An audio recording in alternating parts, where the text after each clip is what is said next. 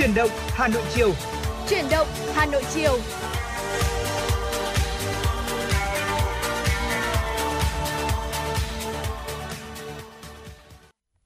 Thu Minh xin được gửi lời chào tới quý vị thính giả. Chúng ta đang đến với chương trình Truyền động Hà Nội chiều trên kênh tin tức Hà Nội FM 96 MHz của Đài Phát thanh và Truyền hình Hà Nội. Ờ, thưa quý vị và các bạn, chương trình của chúng tôi cũng đang được phát trực tuyến trên website hanoionline.vn. Người đồng hành cùng với quý vị trong chương trình chuyển động Hà Nội chiều nay với 120 phút trực tiếp là Thu Minh và Quang Minh. Dạ vâng ạ, xin được mến chào quý vị thính giả. À, Quang Minh thì đã đồng hành cùng với quý thính giả từ 6 giờ 30 phút sáng ngày hôm nay và đến bây giờ thì đồng hồ cũng đã điểm 4 giờ chiều rồi. Chúng ta cũng đã trôi về những uh, tiếng đồng hồ cuối cùng của chuyển động Hà Nội cũng như là của ngày thứ bảy ngày hôm nay. Và như thường lệ thì chúng tôi cũng sẽ đồng hành cùng quý thính giả trong khung giờ quen thuộc của truyền động Hà Nội chiều từ 16 đến 18 giờ và quý vị thính giả chúng ta đừng quên tương tác cùng với chúng tôi thông qua số điện thoại quen thuộc 024 3773 6688 để có thể là yêu cầu những giai điệu âm nhạc yêu thích hay là một lời nhắn gửi yêu thương nào đó đến cho bạn bè và người thân quý vị nhé. Ừ. À, vậy thì anh Quang Minh đã đi ra khỏi nhà từ khá là sớm đúng không ạ? Vậy thì không biết là anh thấy ngày hôm nay là một ngày như thế nào ạ? À, sau uh, một cái ngày dài gần như là một tuần chúng ta uh, đón nhận những cái cơn mưa bất chợt ở Hà Nội. Dạ vâng ạ, thực ra là buổi sáng ngày hôm nay là cũng hơi có một chút mưa và sương mù ừ. nhẹ đấy ạ. Thế nhưng mà bắt đầu là từ khung giờ buổi trưa thì chúng ta cũng thấy là có những cái giọt nắng. À, tuy nhiên thì vẫn có cái nền nhiệt khá là dễ chịu và một vài người bạn của tôi thì có đăng lên mạng xã hội ở ừ. những cái bức ảnh chụp ở trên phố cổ chụp ở trên khu vực Lăng Bác hay là khu vực Hồ Tây với một cái caption à, vừa đùa mà cũng vừa thật đó chính là thời tiết Hà Nội ngày hôm nay thì 10 điểm nhưng mà không có nhưng có nghĩa rằng là hoàn hảo quá ừ. khi mà chúng ta đang có những cái giây phút uh, tận hưởng trong cái tiết lập thu chúng ta cũng mới trải qua cái tiết lập thu được 4 ngày thôi từ ngày mùng 8 tháng 8 và đây có lẽ là một cái khoảng thời gian mà rất nhiều người mong đợi cũng như là háo hức trong một năm. Ừ, dạ vâng ạ, đó là uh, cảm xúc của rất là nhiều người, uh, đặc biệt trong cái khoảng thời gian uh, ngày những cái ngày chớm thu như thế này thì mọi người sẽ thường bày tỏ rất là nhiều những cái cảm xúc và bản thân mình thì cũng có những cái sự dạo dực nhất định bởi vì có những cái ngày thì mưa. Thế nhưng mà cũng có những cái cái ngày như ngày hôm nay thì chúng ta lại thấy rằng là có ánh nắng. Ừ. và có một bạn thính giả có tên là Võ Thanh Hương đã có một vài những cái dòng chia sẻ về những ngày Hà Nội uh, những ngày chớm thu như sau. Đối với bạn thì uh, thu Hà Nội ngọt ngào theo một cái vẻ rất là riêng Ờ, đẹp như thế thì mấy cái cơn mưa ấm ức bay bay thì bạn ấy cũng tha thứ được. Và tất cả những cái cảm xúc ấy thì sẽ chẳng thể nào có được nếu như mà ta sống ở một thành phố ta không yêu đúng không ạ? Bạn có chia sẻ là năm ngoái thì bạn đã bỏ mùa thu Hà Nội mà đi. À, thế nhưng mà năm nay thì bạn ấy đã trở về trở về từ mùa hè để đợi thu đến kịp ngắm trọn khoảnh khắc giao mùa. À, mấy hôm nay thì mưa nhiều Hà Nội cũng khoác lên mình bầu không khí trong lành sảng khoái hơn như ngày hôm nay à, vừa cáu kỉnh cởi chiếc áo mưa ướt nhẹp ngẩng đầu lên nhìn trời chợt nhận ra hình như thu đến rồi ai mà lại nỡ cau mày với mùa thu cơ chứ dạ vâng thưa quý vị ai mà nỡ cau mày với mùa thu cơ chứ có lẽ rằng là mùa thu thì cũng là mọi người cảm thấy là chúng ta đầm tính hơn một chút ừ. chúng ta chậm rãi hơn một chút để có thể là tận hưởng ở cái tiết trời mà đối với nhiều người đã cũng nhận định rằng là là mùa đẹp nhất trong năm thưa quý vị ừ và tiếp tục những dòng chia sẻ của mình thì vị thính giả này có chia sẻ rằng, đi giữa lòng thành phố những ngày này cảm thấy rất lạ, một vẻ trầm mặc cổ kính cùng với những làn gió rét lạnh mơn man da thịt lướt qua, khiến người ta thấy thấp thoáng nét xưa, hoài cổ hiện về. Màu thời gian bắt đầu nhuộm cho lá vàng, nhuộm hương cốm, hương ổi, bay là là khắp không gian. Mùa thu đến thành phố hối hà nhóc người ta sống chậm lại. Bởi nghĩ mà xem, cái gì đẹp thì thường ngắn ngủi, không ngắm không yêu bây giờ thì chờ đến khi nào nữa Hà Nội thì mùa nào cũng đẹp, thế nhưng mùa thu lại là mùa tình nhất. À, chẳng vô cớ mà nó đi vào thơ ca nhạc họa bao đời nay. Hoa sen, hoa cúc thoảng mùi hương nhẹ nhẹ. À, nếu như bắt gặp gánh hàng hoa rong ruổi trong những con ngõ phố cổ, thì ôi chao ta chỉ ước đôi mắt mình là ống kính máy ảnh để kịp ghi lại hết những khoảnh khắc ấy, góc nào cũng như tranh, góc nào cũng rất tình. Dạ vâng thưa quý vị, Hà Nội thơm hoa cỏ, trái cây, nắng hạ gắt gỏng kịp làm chín đỏ, và sương sớm mùa thu kịp đón các quả chín sẽ chẳng có mùi nước hoa nào nhẹ nhàng thanh tao như mùi đất trời ra mùa như thế. Trang mùa này cũng tròn đầy nhất. Sống ở thành phố chật hẹp này, ta sẽ chẳng thể có một khoảng rộng như những bãi đê trải dài trên đồng quê để ngắm trăng sao. Thế nhưng cứ thử ra Hồ Tây vào hôm trăng tròn mà xem, cũng đáng lắm để rất ngắm, ờ, để có những khoảng thời gian ngắm nhìn ờ, vầng trăng của chúng ta ở Hồ Tây.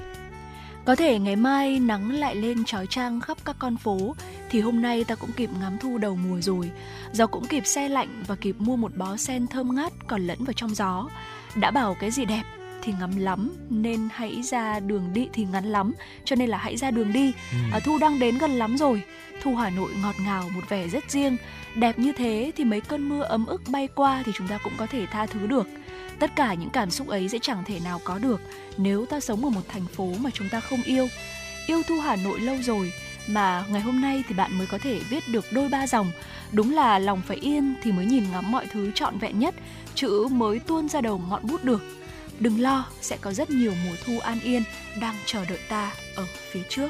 Dạ vâng thưa quý vị à, có lẽ là những cái khoảnh khắc đẹp nhất thì cũng sẽ không ở lại với chúng ta lâu. Ừ. thế nhưng mà cũng đủ làm cho chúng ta thấy rằng đó là một cái khoảnh khắc rất là đắt giá.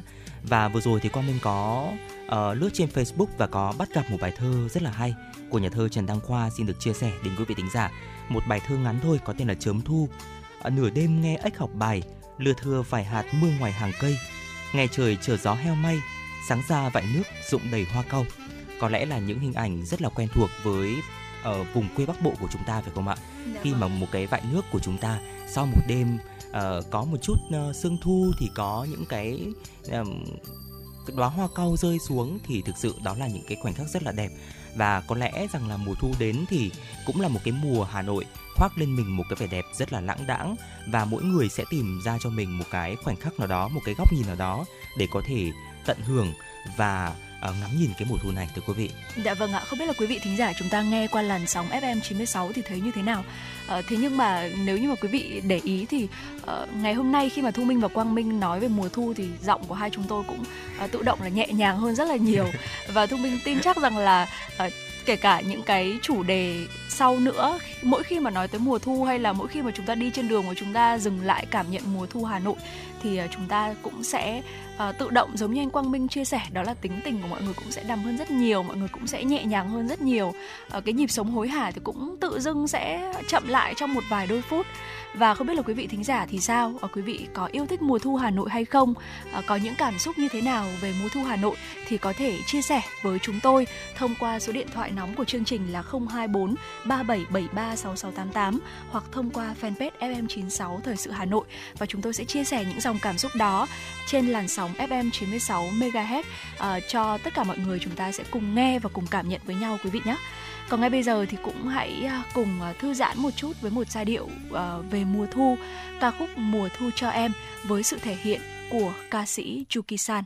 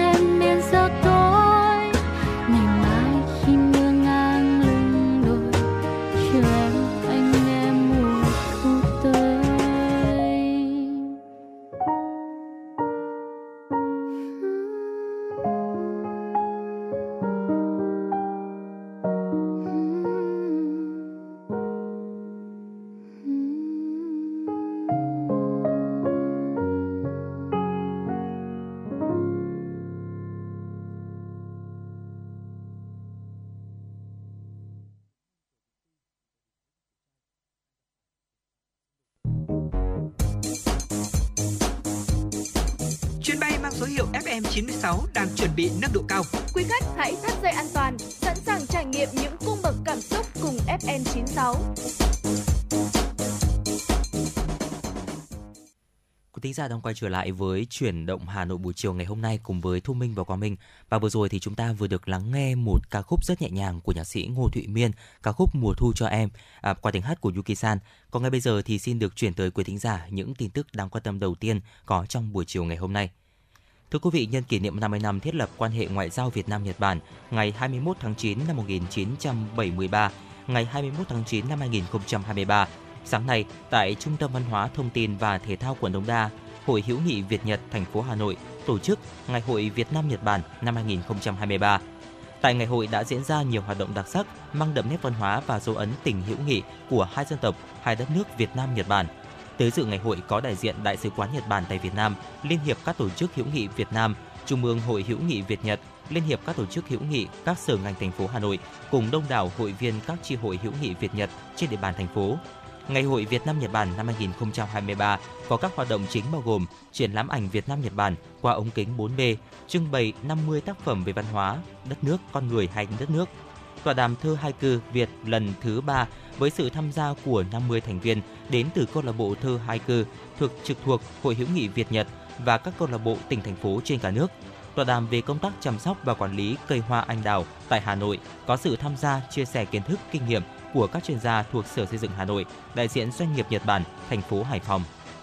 Sáng nay tại đình Kim Ngân, phố Hàng Bạc, quận Hoàn Kiếm, Ban Quản lý Hồ Hoàn Kiếm và phố cổ Hà Nội, câu lạc bộ Đình Làng Việt kết hợp với Ban Quản lý dự án Trường Làng trong phố tổ chức sự kiện thứ hai trong khuôn khổ hoạt động hè thu 2023 với tên gọi Nghiêng vành nón chuông, trải nghiệm nghề làm nón truyền thống.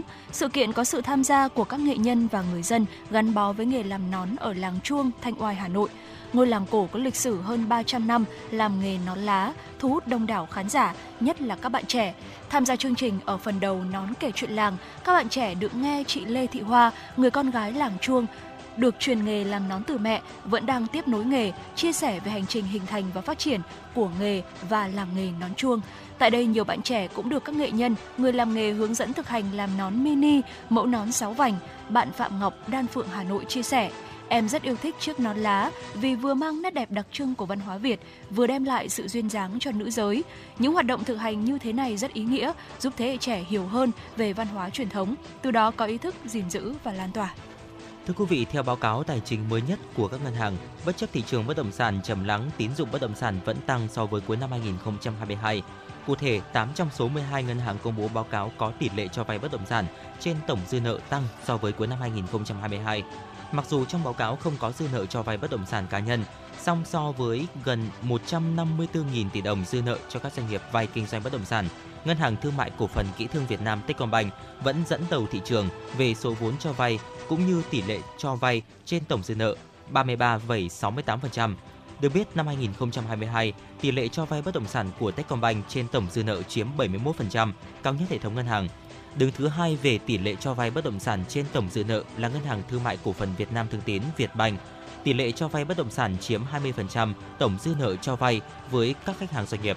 Đối với Ngân hàng Thương mại Cổ phần Việt Nam Thịnh Vượng VPBank, ngoài 14,39% tín dụng cho vay kinh doanh bất động sản với các khách hàng doanh nghiệp, ngân hàng còn cho vay hơn 88.000 tỷ đồng, chiếm 21,18% đối với khách hàng cá nhân để mua nhà ở. Nếu tính gộp cả cho vay bất động sản với khách hàng cá nhân và doanh nghiệp, tỷ lệ cho vay bất động sản lên tới hơn 30% tổng dư nợ. Hôm qua, Cục Quản lý Thị trường Hà Nội phối hợp với các lực lượng chức năng liên quan tổ chức tiêu hủy lô hàng hóa vi phạm tại Công ty Cổ phần Môi trường Đô thị và Công nghiệp 11, xã Đại Đồng, huyện Văn Lâm, Hưng Yên.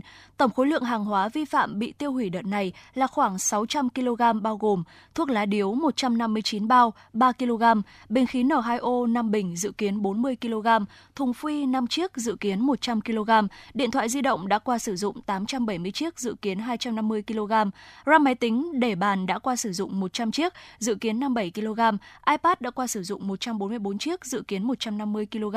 Những loại điện thoại, máy tính bảng bị tiêu hủy đợt này đều đã qua sử dụng, vỡ hỏng màn hình và nhiều máy không lên nguồn, không đủ điều kiện lưu thông trên thị trường. Hàng hóa tiêu hủy được kiểm đếm và giám sát bởi thành viên hội đồng tiêu hủy theo quyết định thành lập hội đồng bao gồm Cục Quản lý thị trường Hà Nội, Sở Tài chính, Viện Kiểm sát Nhân dân, Công an thành phố Hà Nội và đại diện các cơ quan chức năng liên quan, cơ quan truyền thông. Postcard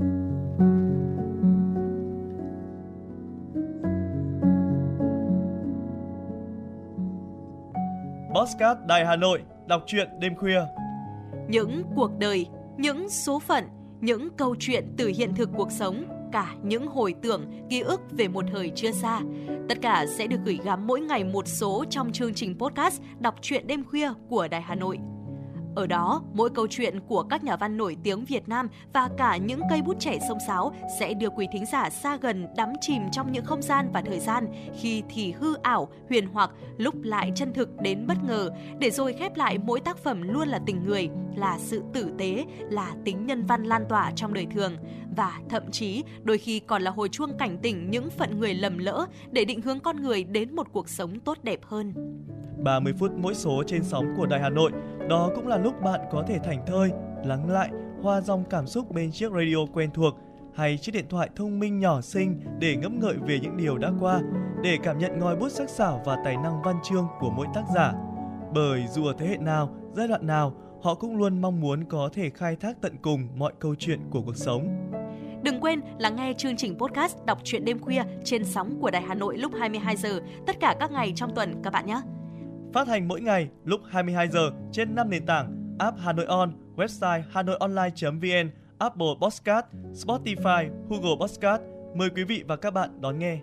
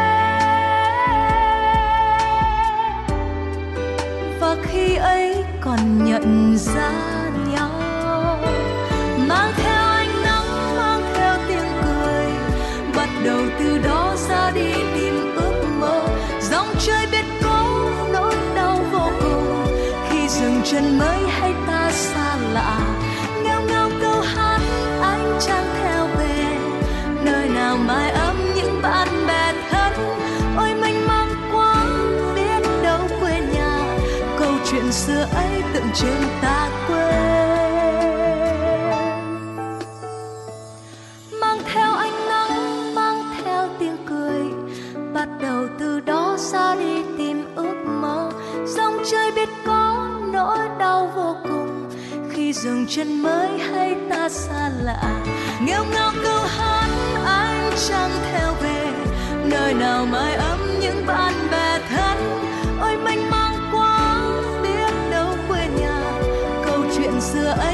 ấy tượng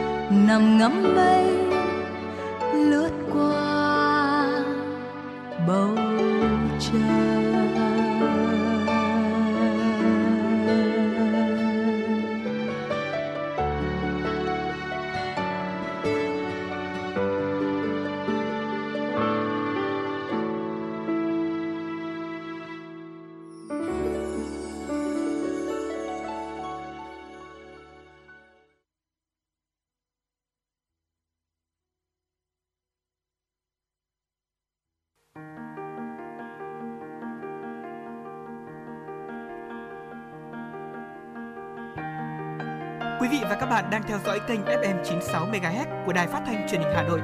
Hãy giữ sóng và tương tác với chúng tôi theo số điện thoại 024 3773 6688.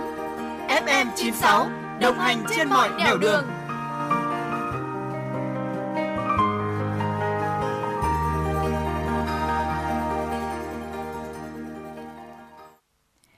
thính giả thân mến, chúng ta vừa được lắng nghe giai điệu âm nhạc ca khúc Giấc mơ ngày xưa với sự thể hiện của ca sĩ Hiền Thục.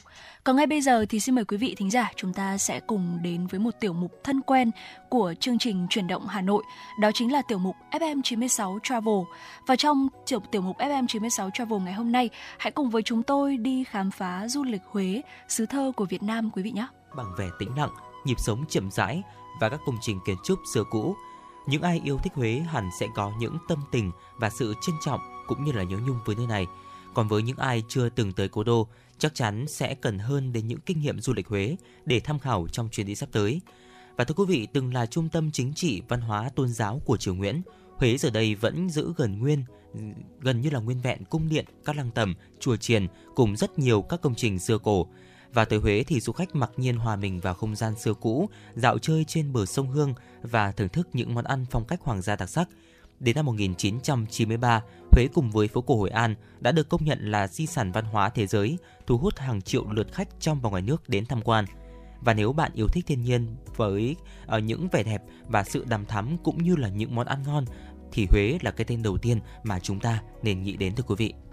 Thời điểm lý tưởng nhất để đi du lịch Huế là vào tháng 4 tháng 5 bởi vì đây là thời điểm mà Huế chưa bước vào mùa nắng nóng, thời tiết rất ôn hòa, dễ chịu, phù hợp với mọi hoạt động vui chơi. Đặc biệt cứ 2 năm một lần thì Huế lại tổ chức lễ hội festival rất quy mô và đặc sắc vào cuối tháng 4. Đây là lễ hội tôn vinh những giá trị văn hóa truyền thống. Nếu đi đúng vào dịp này thì cũng sẽ vô cùng thú vị. Dạ vâng ạ, bên cạnh đó thì du lịch Huế vào mùa mưa cũng là một trải nghiệm rất là đặc biệt đi ạ. À, dù không mới thuận lợi cho việc tham quan thế nhưng mà mùa mưa ở Huế lại có một sức hút khó cưỡng. Thành phố này đã rất khéo léo khi biến mưa trở thành đặc sản và trong những cơn mưa thì những công trình cũ kỹ, những ngôi nhà vườn bỗng trở nên thi vị hơn, lãng mạn hơn và đặc biệt là nếu đi vào mùa hè thì à, lượng khách rất ít, không phải chen chúc hay là đợi chờ để chúng ta có thể là tham quan những cái điểm đến nổi tiếng thưa quý vị. Và với những ai mà chúng ta yêu thích hoa thì có thể đi vào những mùa hoa rất đẹp. À, dù không bằng ở Mộc Châu hay là Hà Nội thế nhưng mà Huế vẫn sở hữu một vài loài hoa đặc trưng. Mùa hoa ngô đồng vào tháng 3, tháng 4, à, mùa hoa phượng đỏ vào tháng 4, tháng 5, tháng 6. Từ tháng 5 cho đến tháng 8 thì là lúc mà hoa sen nở rộ. Mỗi mùa hoa thì sẽ mang đến cho Huế một vẻ đẹp rất riêng và khó nhầm lẫn. À, vậy thì sau khi mà chúng ta đã xác định được thời gian đi rồi thì cần chuẩn bị gì cho chuyến du lịch Huế đấy ạ? Ừ, dạ vâng ạ. Về đầu tiên thì chúng ta hãy cùng nhau uh, xem là về trang phục và phụ kiện quý vị nhé. Uh, dù rất là sốt sắng cho chuyến đi ghé thăm Huế thế nhưng mà cũng đừng bỏ lỡ việc đầu tư vào những bộ trang phục. Đến Huế mà không chụp ảnh sống ảo thì xem như là phí nửa chuyến đi rồi. Và nếu chúng ta có muốn những uh, muốn có những cái bức hình đẹp cùng với Huế thì tốt nhất là nên sắm sửa trước khoảng một tuần cho kịp Tùy vào từng thời điểm du lịch mà lựa chọn trang phục cho phù hợp này. Và nếu là mùa khô thì nên ưu tiên những bộ quần áo gọn gàng, nhẹ nhàng, có độ ờ, thấm hút mồ hôi tốt. Và nếu là mùa mưa thì sẽ không thiếu áo khoác, khăn tròn cổ và tất chân. Và bạn cũng sẽ nên là tậu riêng một vài những cái bộ cho hợp với bối cảnh chụp hình. Nếu chúng ta đi biển thì chắc chắn là uh, những cái bộ bikini, kính dâm hay là mũ vành. Và nếu là đại nội, lăng tẩm thì nên chọn áo dài ngũ thân tay chẽn, ngũ thân tay thụng và có thể là truyền thống hoặc là cách tân để chúng ta có thể là lưu lại những bức hình cực kỳ là đẹp ở đại nội hay là những lăng tẩm thưa quý vị. Tiếp theo là về các loại giấy tờ tùy thân. À, dù là chuyến du lịch Huế một ngày hay là dài ngày thì các loại giấy tờ vẫn là thứ mà chúng ta không nên quên. À, cụ thể đó là à, căn cước công dân hoặc là chứng minh nhân dân, bằng lái xe, thẻ học sinh, sinh viên vân vân. À, đó sẽ là những cái loại giấy tờ cần thiết để chúng ta có thể thuê khách sạn, thuê xe máy hoặc là mua vé giảm giá. Nói chung là cứ thấy giấy tờ nào quan trọng thì chúng ta nên mang theo. Tất nhiên là chúng ta à, nên à, cất giữ chúng trong ví thật là cẩn thận, đừng để mỗi chỗ một nơi sẽ rất dễ là bị lạc. Bên cạnh đó thì đồ điện tử và đồ dùng cá nhân cũng là những cái vật dụng mà chúng ta uh, cần phải mang theo chuyến du lịch của chúng ta. Và để chuyến du lịch Huế trở nên trọn vẹn hơn, tất nhiên chúng ta sẽ không thể thiếu một chiếc smartphone vừa để tiện liên lạc vừa để uh, chụp ảnh nữa. Ngoài ra thì bạn có thể là mang theo máy ảnh này, kèm theo đó là sạc pin, sạc dự phòng và cây gậy uh, để chúng ta có thể là selfie. Về đồ cá nhân thì hãy chuẩn bị kem chống nắng, bàn chải, khăn mặt, kèm theo đó là các loại thuốc như là thuốc đau đầu, thuốc đau bụng và băng dán cá nhân quý vị nhé. Và tiếp theo thì hãy cùng đến với những phương tiện đi lại ở trong nội thành. À, nếu mà ừ, chúng ta đặt tour tham quan các cái địa điểm Huế thì sẽ là một cái sự lựa chọn À, khác với Đà Nẵng chủ yếu là các địa điểm vui chơi giải trí thì Huế lại tập trung vào các điểm tham quan văn hóa lịch sử nhiều hơn. Nếu mà chúng ta chỉ đi tự túc thì uh, du khách sẽ khó lòng nào có thể hiểu hết được về những uh, lịch sử này, điểm ừ. độc đáo, giá trị của các điểm du lịch như là Đại Nội Huế, các lăng tẩm hay là các chùa chiền. Vì vậy cho nên là hầu hết du khách ở trong và ngoài nước đều lựa chọn đi tour để có hướng dẫn viên thuyết minh về các địa điểm.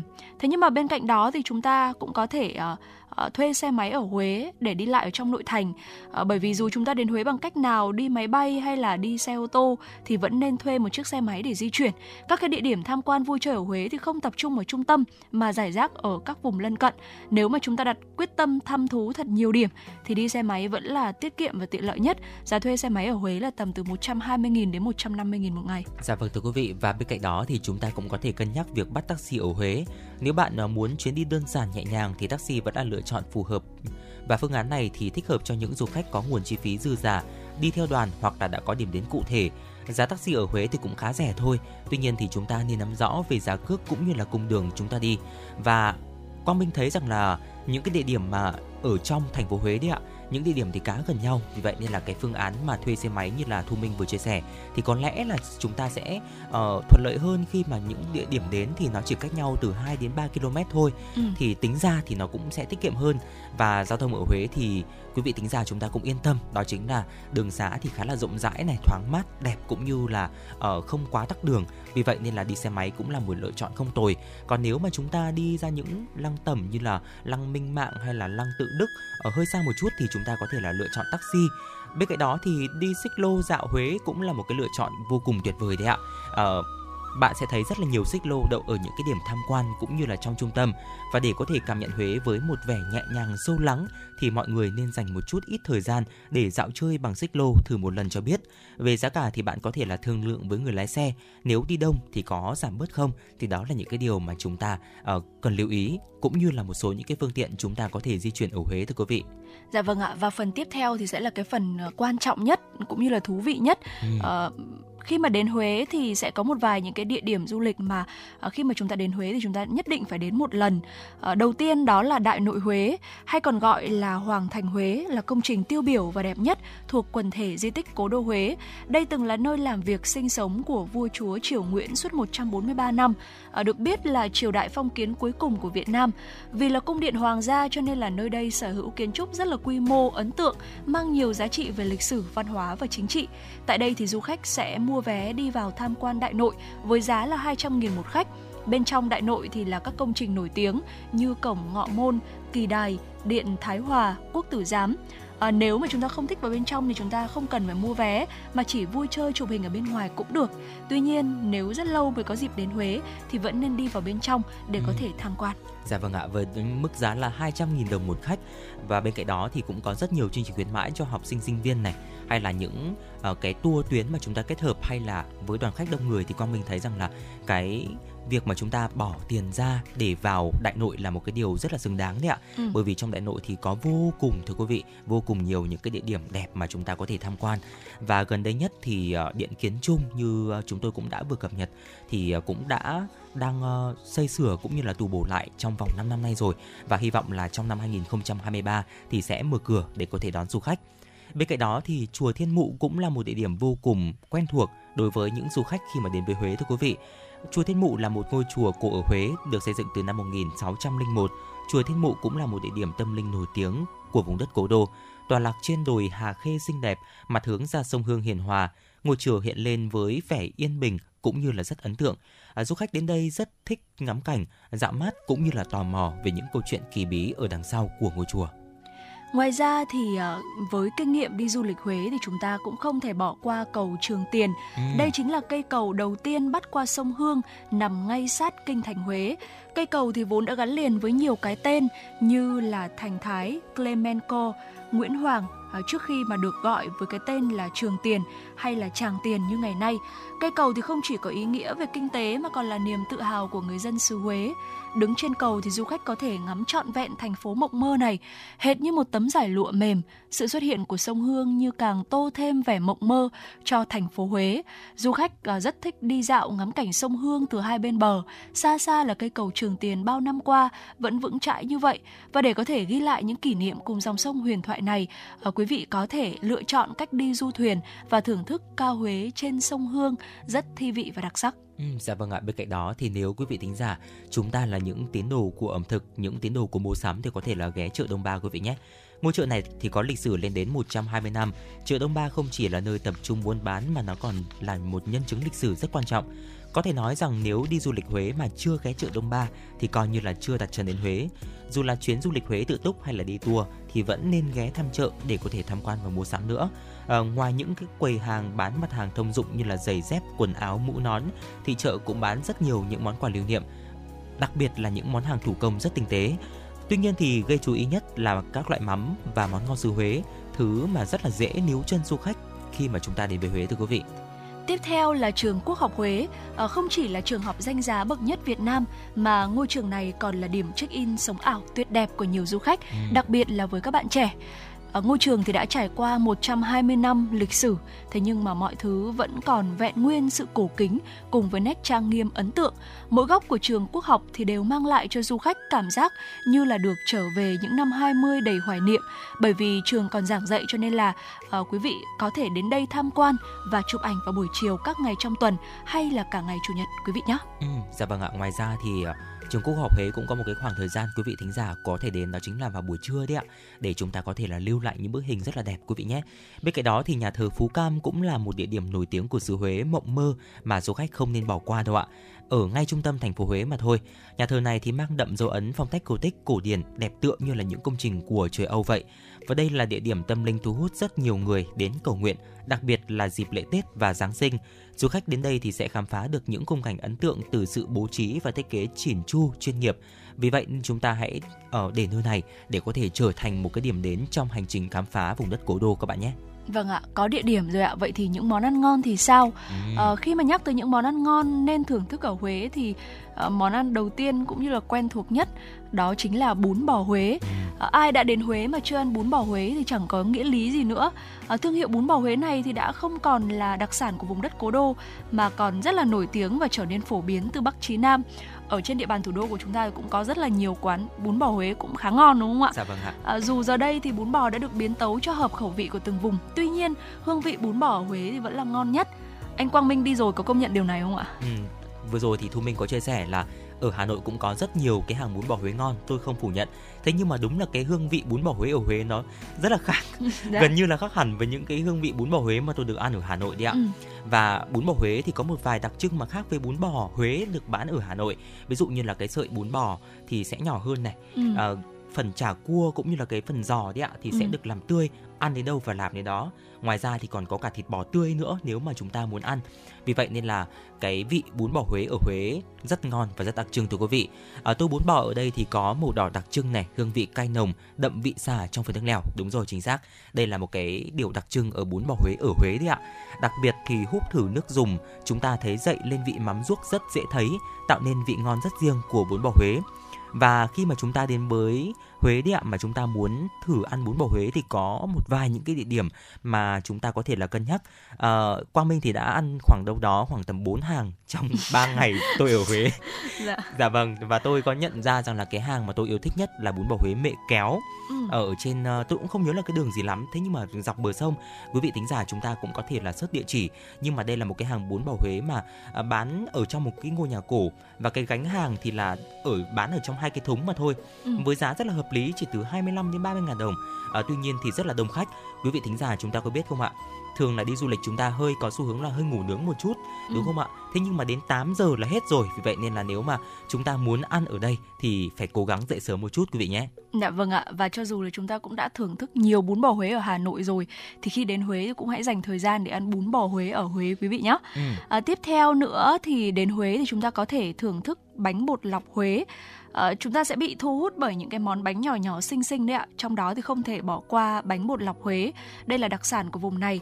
Uh, bánh lọc thì được làm từ bột lọc bọc trong lá chuối hoặc lá rong bánh uh, nậm mềm thơm bởi bột bánh và vị đỏ âu của tôm xay. Còn bánh bèo thì lại đổ trong những chiếc chén nhỏ xinh. Uh, nhân tôm xay rất là hấp dẫn. Đặc biệt giá cả những cái món bánh Huế này thì rất là rẻ. Chỉ cần cầm vài chục là chúng ta có thể ăn no nê rồi. Uh, ừ. kinh nghiệm du lịch Huế tự túc là nếu mà chúng ta muốn ăn ngon thì uh, chúng ta có thể mua bánh lọc Huế, Bà Vân rất là ừ. nổi tiếng ở đây. Dạ vâng ạ, không chỉ có bún bò Huế hay là uh, những cái món bánh bột lọc Huế rẻ đâu ạ, mà có một cái món ăn mà thực sự là tôi cảm thấy bất ngờ về ừ. cái mức giá của nó đó chính là cơm hến và bún hến thưa quý vị. Và với kinh nghiệm đi du lịch Huế thì nếu mà nói món ăn dân dã nhất ở Huế thì phải kể đến món cơm hến, bún hến và mì hến. Và hến nếu được bắt trực tiếp ở cồn hến thì dù nhỏ thế nhưng mà rất tươi và ngọt, đem xào sơ rồi trộn với rau này, tóc mỡ, đậu phộng cùng với bún tạo nên một hương vị rất lạ. Đặc biệt thì món ăn này ngon hơn khi mà ăn kèm cùng với chén nước hến nóng hổi. Hầu hết thì những con đường lớn nhỏ đều có bán món này. Từ những quán lớn cho đến quán hàng rong, thế nhưng mà ngon nhất là chúng ta chịu khó một chút, đi qua một cây cầu rất là thơ mộng để đến với cồn hến ở phường Vĩ Dạ và chúng ta có thể là thưởng thức những món làm từ hến rất là ngon và lại còn rẻ nữa. Dạ vâng ạ và nói đến đặc sản Huế thì phải nói đến các món chè nữa. Ở Cố Đô thì có đến tổng cộng 36 loại chè khác nhau và loại nào cũng khá là ngon. À, tiêu biểu phải kể đến chè bột lọc heo heo rất là nổi tiếng. Ở Huế thì rất khó thấy ở đâu bán dưới 10 loại và khi thưởng thức thì du khách có thể gọi theo ly hoặc là combo 10 đến 20 chén mỗi loại, tùy theo ý thích. À, so với chè ở nơi khác thì chè Huế ít ngọt, có vị ngọt thanh tao cho nên là không ngán. Ngoài những cái đặc sản nổi tiếng ờ, mà Thu Minh và Quang Minh vừa liệt kê ở trên thì Huế còn được biết đến với rất nhiều món ngon như là bánh đậu xanh trái cây, bánh canh nam phổ, bún thịt nướng, bánh khoái. Và nếu có một chuyến đi du lịch Huế dài ngày thì chúng ta nên đi uh, nên lên lịch để có thể càn quét hết để có thể ăn hết những cái món ngon ở đây quý vị nhé và quan trọng là phải tìm hiểu xem quán nào ngon nhất để có thể lên lịch thật chi tiết và trọn vẹn. Đó là những món ăn là những địa điểm. À, vậy thì uh, nếu như mà chúng ta muốn mang một thứ gì đó về làm quà thì anh Quang Minh có gợi ý những uh, thứ gì không ạ? Ừ, dạ vâng ạ. Một vài những cái uh, những cái sản vật địa phương mà chúng ta có thể là mua về làm quà đến từ Huế. Đầu tiên có thể kể đến là mè sừng thưa quý vị. Từ lâu thì mè sừng đã trở thành món bánh gắn liền với mảnh đất và con người xứ Huế. Những ai có dịp đi du lịch Huế thì đều chỉ ít mua mua một vài cái túi mè sừng để có thể là về làm quà cho gia đình. Ở nhờ vị ngọt thanh nhã của đường mạch nha kết hợp với vị bùi béo của đậu phộng, của vừng mà món ăn được cả người lớn lẫn trẻ em cực kỳ yêu thích và nó thì rất thích hợp để dùng cho những dịp tiếp khách đãi cỗ hay là uh, ăn chơi thôi cũng được bên cạnh đó thì chè Huế cũng là một cái gợi ý tiếp theo mà chúng tôi muốn giới thiệu đến quý thính giả chè thì là một ăn một món ăn có công thức chế biến na ná cùng với nem à, và chả thế nhưng mà lại có một cái hương vị rất là riêng đấy ạ để chế biến món ăn này thì người ta đem kết hợp nhiều nguyên liệu khác nhau, bao gồm có thịt bò hoặc là thịt heo, nước mắm kho, ớt bột, ớt tươi, giềng, mè rang và đặc biệt là thính gạo. Tất cả được trộn đều với một tỷ lệ nhất định, gói trong những chiếc lá chuối và tương tự nhỏ nem.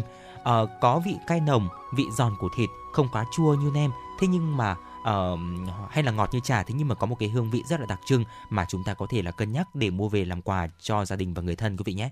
Dạ vâng ạ và ngoài ra thì quý vị ờ, có thể ờ, lựa chọn ờ, trà cung đình Huế. Ở đây vốn là thức uống được các vua chúa và các vị quan triều Nguyễn yêu thích. Trà cung đình giờ đây thì đã nổi tiếng trên khắp cả nước rồi, không chỉ thơm ngon bổ dưỡng mà còn là thần dược, giúp tăng sức đề kháng, giảm căng thẳng và rất tốt cho sức khỏe của chúng ta nữa. Bên cạnh đó thì còn có rất là nhiều những cái đặc sản khác nữa khi mà chúng ta đến đây có thể mua về làm quà dành tặng cho người thân bạn bè của mình. Và mong rằng là những cái gợi ý vừa rồi của Thu Minh và Quang Minh cũng như là những cái thông tin chi tiết kèm theo thì à, quý vị thính giả nếu như mà chúng ta có kế hoạch hay là vẫn đang lăn tăn hay là vẫn chưa biết là mình à, cái địa điểm cái điểm đến tiếp theo của mình là ở đâu ừ. Ờ, thì hãy thử đến với Huế quý vị nhé. Dạ vâng ạ và vừa rồi là một số những chia sẻ của chúng tôi hy vọng cũng đã mang đến cho quý thính giả thêm những góc nhìn và những cân nhắc cho chuyến du lịch sắp tới của mình và nếu quý vị thính giả chúng ta có thêm những trải nghiệm nào về thành phố Huế mộng mơ hay là có những cái thắc mắc nào uh, muốn chia sẻ cùng với chương trình thì hãy tương tác cùng với chúng tôi thông qua số điện thoại 024 3773 6688 còn ngay bây giờ thì xin được quay trở lại với không gian âm nhạc của FM96. Cùng lắng nghe ca khúc Đậm tình miền Trung với sự thể hiện của ca sĩ Trung Nhân.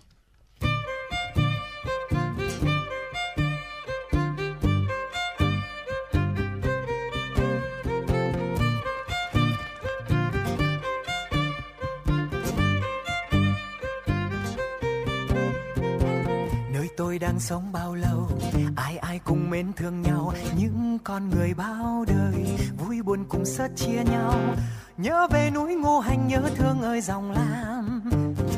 Ghé hồng lĩnh kiên cường, chớ quên thăm dòng hương. Cảm nhận tình yêu đậm đà, tình bạn càng thêm mặn mà. Yêu người miền trung hiền hòa, yêu hoài vùng đất quê ta. Vẫn dòng nói nghe chiều mến không bao giờ quên. Giữ vùng đất mang đậm nét quê hương là đây. Miền trung non nước hùng vĩ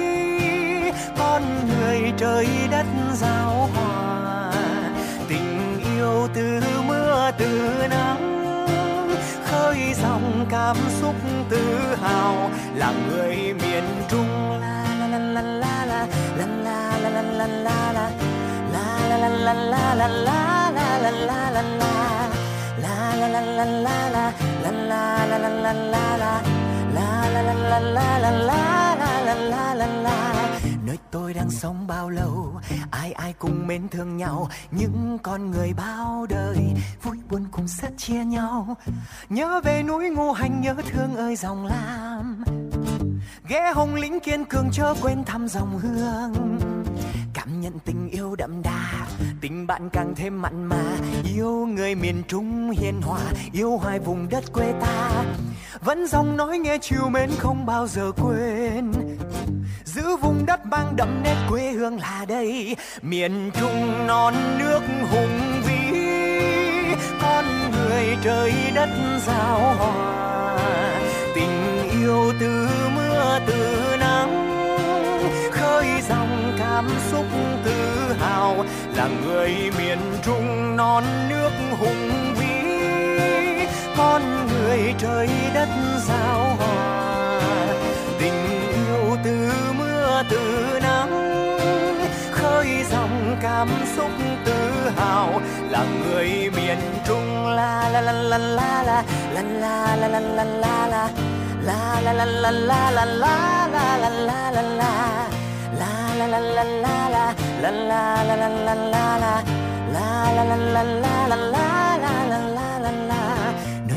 đang sống bao lâu. Ai ai cũng mến thương nhau, những con người bao đời vui buồn cùng sát chia nhau.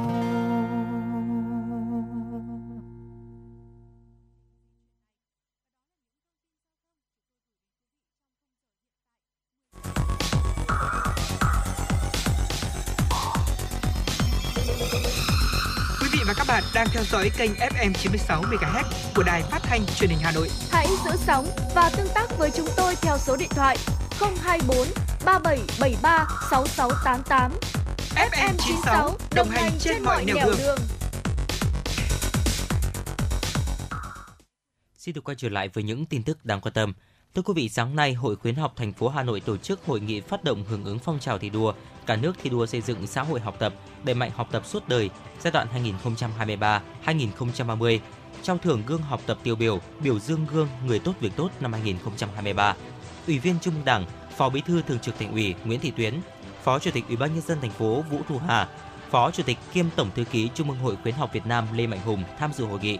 Tại hội nghị, Hội khuyến học thành phố Hà Nội đã phát động phát động hưởng ứng phong trào thi đua, cả nước thi đua xây dựng xã hội học tập, đẩy mạnh học tập suốt đời giai đoạn 2023-2030, tuyên dương các tập thể cá nhân có thành tích tiêu biểu trong sự nghiệp khuyến học, 185 gương học tập tiêu biểu, trong đó có 52 học sinh vượt khó học giỏi, 61 học sinh tài năng tiêu biểu, 72 gương người lao động tự học thành tài cũng đã được tôn vinh và khen thưởng nhằm khích lệ tinh thần sáng tạo, nâng cao trình độ kỹ năng nghề nghiệp và tuyên dương những công nhân lao động có tay nghề, kỹ thuật cao trong lao động sản xuất.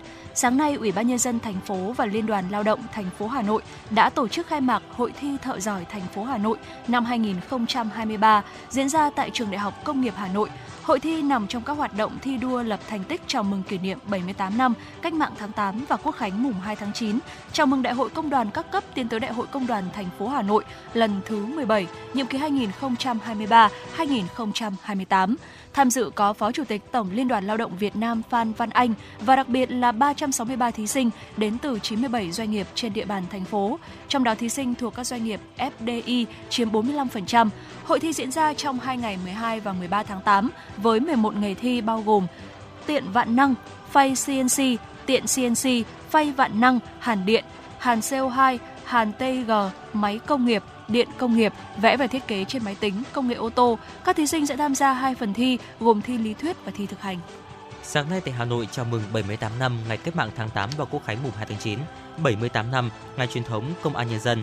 Trung ương Hội Liên hiệp Thanh niên Việt Nam phối hợp với Ngân hàng Thương mại Cổ phần Sài Gòn Thương tín Saigonbank tổ chức khởi động chặng 12 những bước chân vì cộng đồng, xây dựng nhà văn hóa cộng đồng dân tộc Cống tỉnh Lai Châu.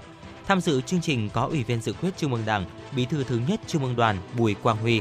Phát biểu tại chương trình, Phó Chủ tịch Thường trực Trung ương Hội Liên hiệp Thanh niên Việt Nam Nguyễn Kim Quy cho biết, chương trình Những bước chân vì cộng đồng đã triển khai được 11 trạng với hơn 111.000 lượt vận động viên tham gia, đóng góp 11 tỷ đồng cho quỹ xây dựng nhà cộng đồng cho đồng bào dân tộc thiểu số ít người gồm Chít, Lự, La Ha, Lolo, Bà Thèn, Mảng và Cờ Lao. Mỗi km đi bộ, chạy bộ của hội viên thanh niên người dân, Saigonbank sẽ đóng góp 1.000 đồng vào quỹ xây dựng nhà văn hóa cộng đồng. Dự kiến từ năm 2020 đến năm 2024, chương trình sẽ triển khai 16 nhà văn hóa cộng đồng trong 16 dân tộc thiểu số ít người, mỗi nhà văn hóa trị giá 1 tỷ đồng. Theo Giám đốc Trung tâm Công tác Xã hội và Quỹ Bảo trợ Trẻ Em Hà Nội, Kiều Thị Hương, dù còn nhiều khó khăn nhưng công tác quản lý chăm sóc đối tượng người lang thang luôn được đơn vị chú trọng thực hiện, có sự đồng hành hỗ trợ của nhiều đơn vị doanh nghiệp, tổ chức xã hội. Tổng số người lang thang do Trung tâm Quản lý và Chăm sóc trong kỳ báo cáo tháng 7 năm 2023 là 139 trường hợp. Hiện nay, Trung tâm Công tác Xã hội và Quỹ Bảo trợ Trẻ Em Hà Nội duy trì thường trực 24 trên 7, bảo đảm duy trì tốt công tác tập trung tiếp nhận người lang thang, đối tượng cần sự bảo vệ khẩn cấp. 100% đối tượng khi tập tập trung tiếp nhận đều được tìm hiểu lịch trình di chuyển, xét nghiệm COVID-19.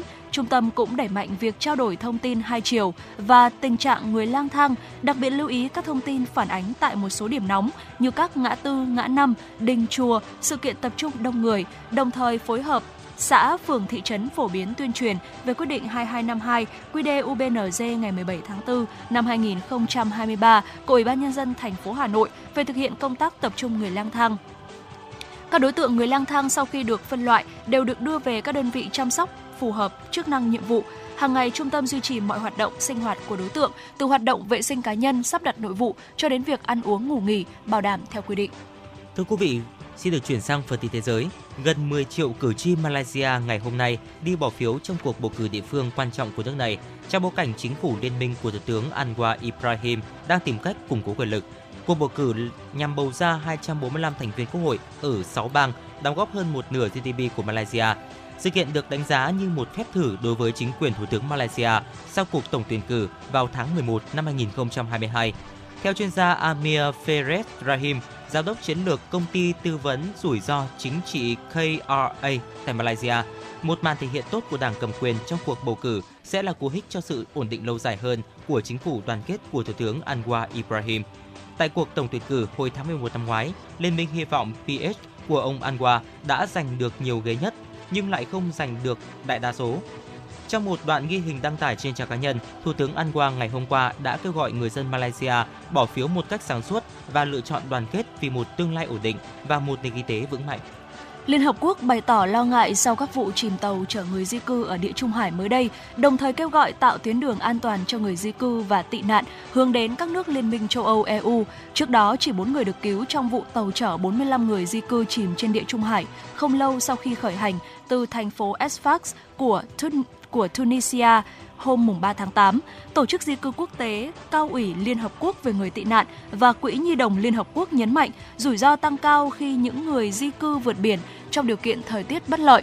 Các tổ chức Liên Hợp Quốc cũng lên án các đường dây buôn người. Cao ủy Liên Hợp Quốc về người tị nạn kêu gọi tăng cường công tác quản lý dòng di cư này. Trong khi đó, nhà chức trách Tunisia xác nhận đã đưa 126 người di cư bất hợp pháp bị kẹt tại cửa khẩu biên giới giáp Libya đến các cơ sở tạm trú. Trước đó, Tunisia đã đạt thỏa thuận với Libya về giải pháp sơ tán những người di cư bất hợp pháp khỏi khu vực biên giới chung. Theo đó, mỗi bên tiếp nhận một nhóm người di cư. Hàng loạt tập đoàn du lịch lữ hành hàng không thông báo mức doanh thu ấn tượng nhờ nhu cầu tăng vọt trong mùa hè năm nay. Ngành du lịch thế giới đang trên đà phục hồi mạnh mẽ sau thời gian dài ảm đạm vì dịch Covid-19. Tuy nhiên, các hiện tượng thời tiết cực đoan, tình trạng khan hiếm nhân lực, làn sóng đỉnh công vẫn là những yếu tố rủi ro đối với sự phát triển của ngành công nghiệp không khói.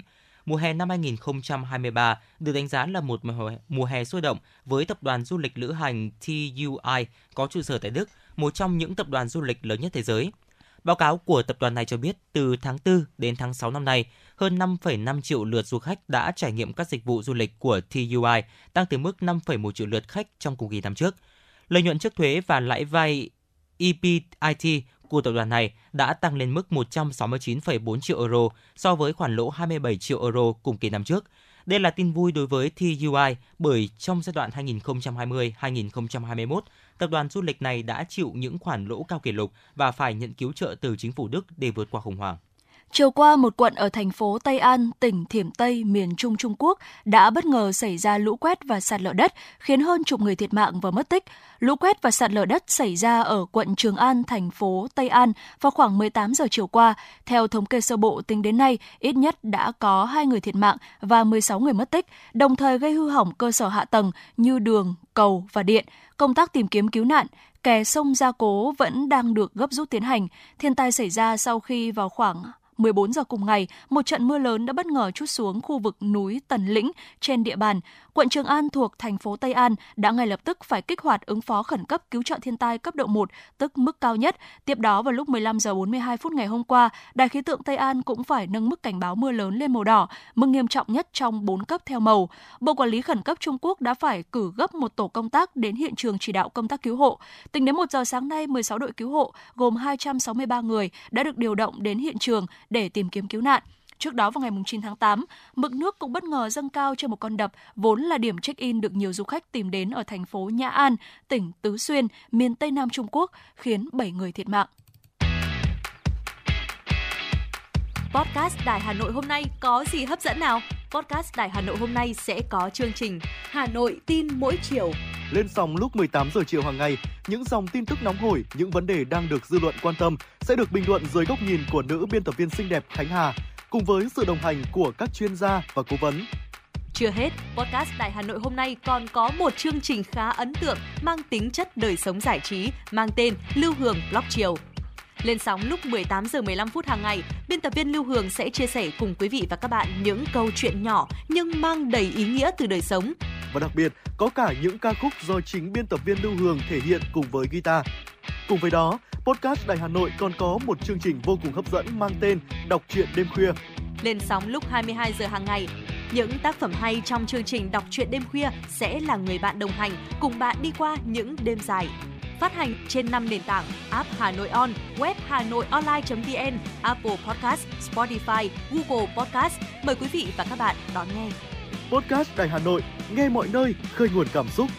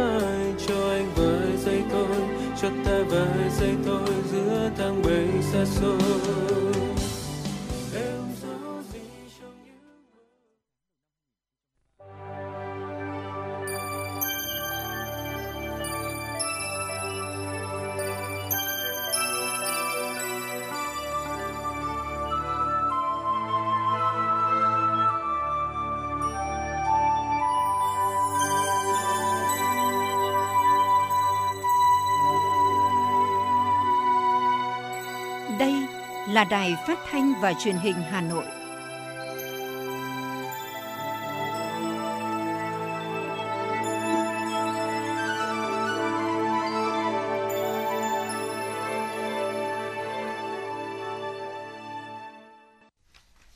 Quý vị và các bạn thân mến, bây giờ là khung giờ dành cho chương trình chuyển động Hà Nội chiều. Chương trình đang được phát sóng trực tiếp trên kênh FM tin tức Hà Nội, tần số 96 MHz của Đài Phát thanh Truyền hình Hà Nội. Chương trình cũng đang được phát trực tuyến trên trang web hanoionline.vn. Nếu quý vị và các bạn bỏ lỡ khung giờ phát sóng này thì có thể nghe lại trên trang hanoionline.vn. Còn bây giờ mời quý vị và các bạn hãy cố định tần sóng để cùng chúng tôi khám phá những thông tin hấp dẫn có trong chương trình ngày hôm nay. Thưa quý vị, mới đây Ban chỉ đạo cải cách hành chính của chính phủ đã họp sơ kết 6 tháng đầu năm, xác định phương hướng nhiệm vụ 6 tháng cuối năm 2023. Với sự chỉ đạo quyết liệt 6 tháng đầu năm nay, Ban cải cách hành chính do Thủ tướng Phạm Minh Chính làm trưởng ban đã chỉ đạo điều hành, tập trung tháo gỡ nhiều khó khăn vướng mắc, cắt giảm nhiều thủ tục hành chính cho người dân và doanh nghiệp. Điểm nhấn đầu tiên đó là về cải cách thủ tục hành chính của các bộ ngành. 6 tháng đầu năm, các bộ đã cắt giảm đơn giản hóa gần 2.200 quy định kinh doanh tại 175 văn bản quy phạm pháp luật.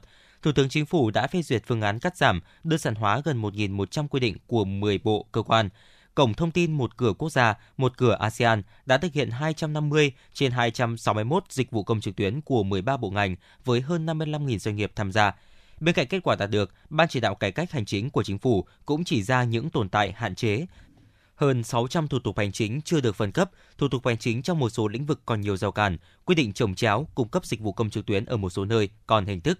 Để tiếp tục tháo gỡ khó khăn vướng mắc cho người dân, doanh nghiệp, mới đây Thủ tướng Phạm Minh Chính đã ký quyết định số 932 thành lập tổ công tác cải cách thủ tục hành chính của Thủ tướng Chính phủ do Phó Thủ tướng Trần Lưu Quang làm tổ trưởng. Tổ công tác có nhiệm vụ kịp thời nắm bắt về vướng mắc, khó khăn của doanh nghiệp, người dân về cơ chế, chính sách, thủ tục hành chính là rào cản cho hoạt động sản xuất kinh doanh để chính phủ kịp thời chỉ đạo và tháo gỡ. Động thái này được các chuyên gia doanh nghiệp kỳ vọng trong thời gian tới, việc cải cách thủ tục hành chính, nâng cao môi trường đầu tư kinh doanh sẽ tiếp tục được cải thiện. Trước phản ánh của doanh nghiệp về việc chậm hoàn thuế giá trị gia tăng, chính phủ đã liên tiếp có văn bản chỉ đạo Bộ Tài chính và Tổng cục Thuế khẩn trương giải quyết việc hoàn thuế giá trị gia tăng theo đúng quy định. Trường hợp có vướng mắc, ngành thuế đối thoại trực tiếp với doanh nghiệp để giải thích và có biện pháp tháo gỡ.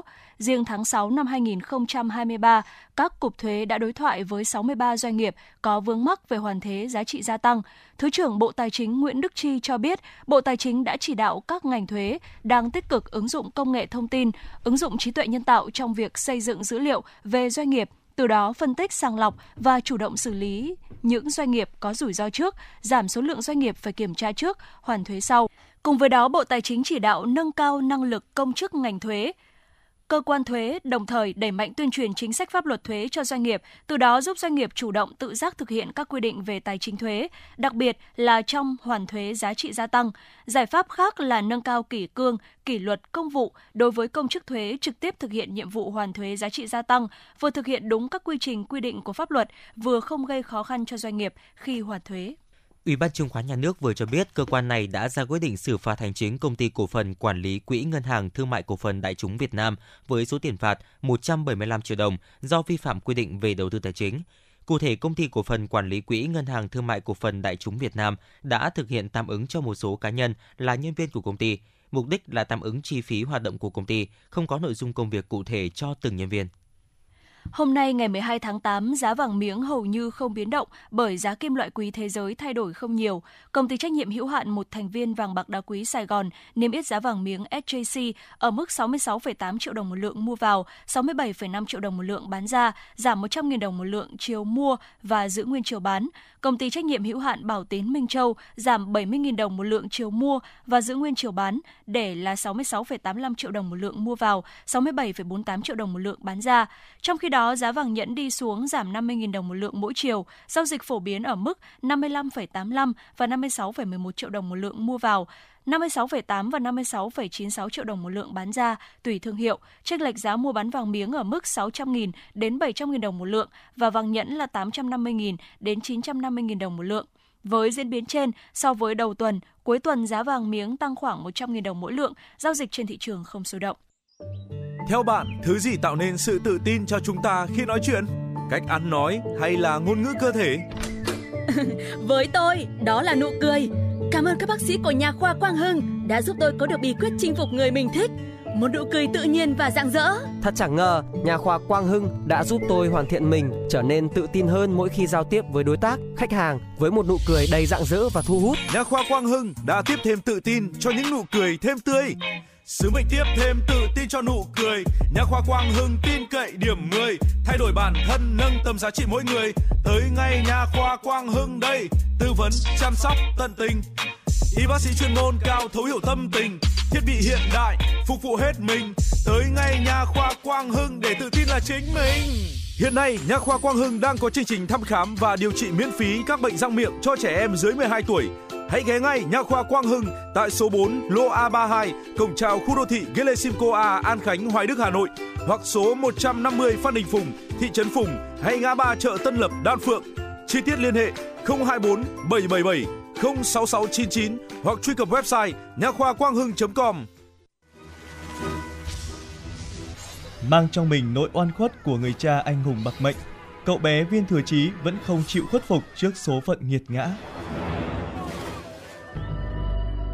được nuôi dưỡng và lớn lên dưới sự bao bọc từ những thuộc hạ trung thành của cha như viên sùng hoán và bát tý viên hầu, trưởng môn phái Hoa Sơn, cậu bé ngày nào đã dần trưởng thành.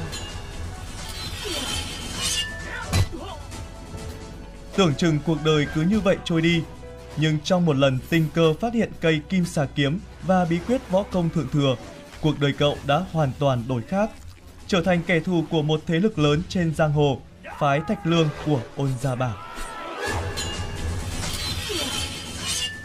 Cũng từ đây, mọi ẩn khuất năm xưa lần lượt được phơi bày. Ôn Gia Bảo và Kim Xà Lang Quân Hạ Tuyết Nhi có ân oán gì? Viên Thừa Chí sẽ xử trí ra sao trước tình cảm của Ôn Thanh, người con gái tội nghiệp của Kim Xà Lang Quân, vị sư phụ chưa từng biết mặt của chàng và A Cửu, con gái của Sùng Trinh, kẻ đã trực tiếp hạ lệnh sát hại cha chàng. Tất cả sẽ được sáng tỏ trong 30 tập phim Bích Huyết Kiếm, phát sóng lúc 20 giờ từ thứ hai đến chủ nhật trên kênh 1 truyền hình Hà Nội.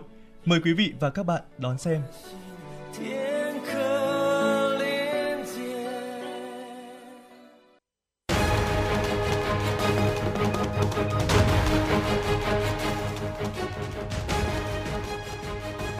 Để góp phần tăng cường tính tương tác giữa thính giả và kênh phát thanh tin tức và giao thông Hà Nội, bên cạnh số điện thoại hotline của chương trình 0243 688 9090 trên các nền tảng số của Hà Nội TV Online thì trang fanpage chính thức của kênh sóng trên nền tảng mạng xã hội Facebook với tên gọi FM90 tin tức và giao thông Hà Nội đã được ra mắt.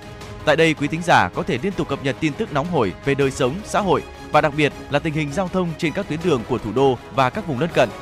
Quý thính giả có thể tương tác với chương trình qua fanpage cùng những thông tin phản hồi, góp ý nhằm nâng cao chất lượng chương trình ngày một tốt hơn. FM 90 tin tức và giao thông Hà Nội lên sóng từ 6 giờ đến 23 giờ mỗi ngày, thời lượng 18 tiếng cùng nhiều chương trình nổi bật mang tính thời sự. FM 90 cập nhật trên mọi cung đường. FM 90 cập nhật trên mọi cung đường.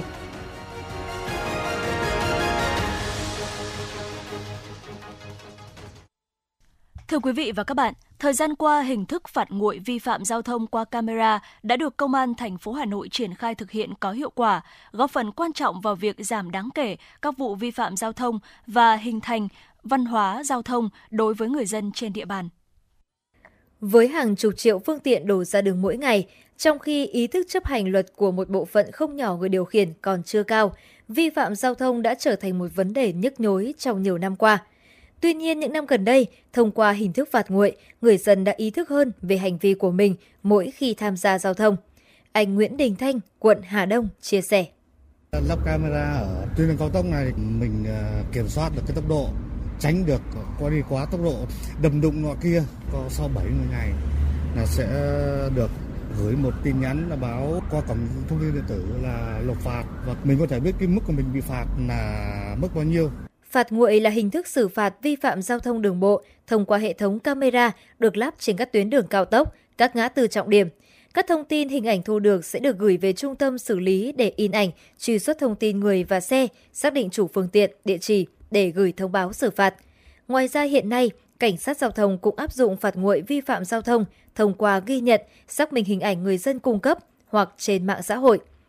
Hiện nay, Hà Nội có trên 600 camera theo dõi, ghi nhận lỗi vi phạm giao thông, phục vụ công tác xử phạt nguội. Bên cạnh hiệu quả tích cực trong xử lý vi phạm, hệ thống này cũng ngày càng gặp nhiều chiêu trò đối phó hơn. Ví dụ như việc che hoặc tẩy xóa, sửa chữa một phần biển kiểm soát phương tiện, lan từ nhóm xe ô tô kinh doanh vận tải ra phương tiện cá nhân. Đại úy Đặng Trần Hưng, đội chỉ huy điều khiển đèn tín hiệu, phòng cảnh sát giao thông cho biết. Camera giám sát thì hoạt động 24 trên 24 giờ nó giảm thiểu cái bố trí lực lượng của cán bộ chiến sĩ mà các hành vi vi phạm kể cả ban ngày và ban đêm đều phát hiện ra. Nhiều chuyên gia phân tích để xử lý tận gốc hành vi xấu xí, nguy hiểm này, song hành với việc tăng mức xử phạt vi phạm giao thông, nhân rộng hệ thống camera ghi hình phạt nguội, cần có chế tài mạnh mẽ hơn nữa với các hình thức che hay xóa biển số né phạt nguội. Đặc biệt với nhóm xe kinh doanh vận tải như taxi, xe khách, xe tải, cần có thêm chế tài xử phạt nặng cả doanh nghiệp chủ quản phương tiện vi phạm. Bên cạnh đó, hiện việc xử phạt nguội vi phạm giao thông mới đang tập trung chủ yếu vào phương tiện xe ô tô, còn đối với xe máy, mô tô lại chưa phát huy hiệu quả. Đơn cử như Hà Nội, hiện có tới 90% lượng phương tiện giao thông là mô tô, xe máy. Vi phạm của người điều khiển loại phương tiện này đang diễn ra rất phổ biến trên mọi tuyến đường lớn nhỏ, kể cả những nơi có camera ghi hình phục vụ phạt nguội. Thiếu tá Phùng Mạnh Tường, Phó đội trưởng đội tuần tra kiểm soát giao thông đường bộ cao tốc số 1, Cục Cảnh sát Giao thông cho biết.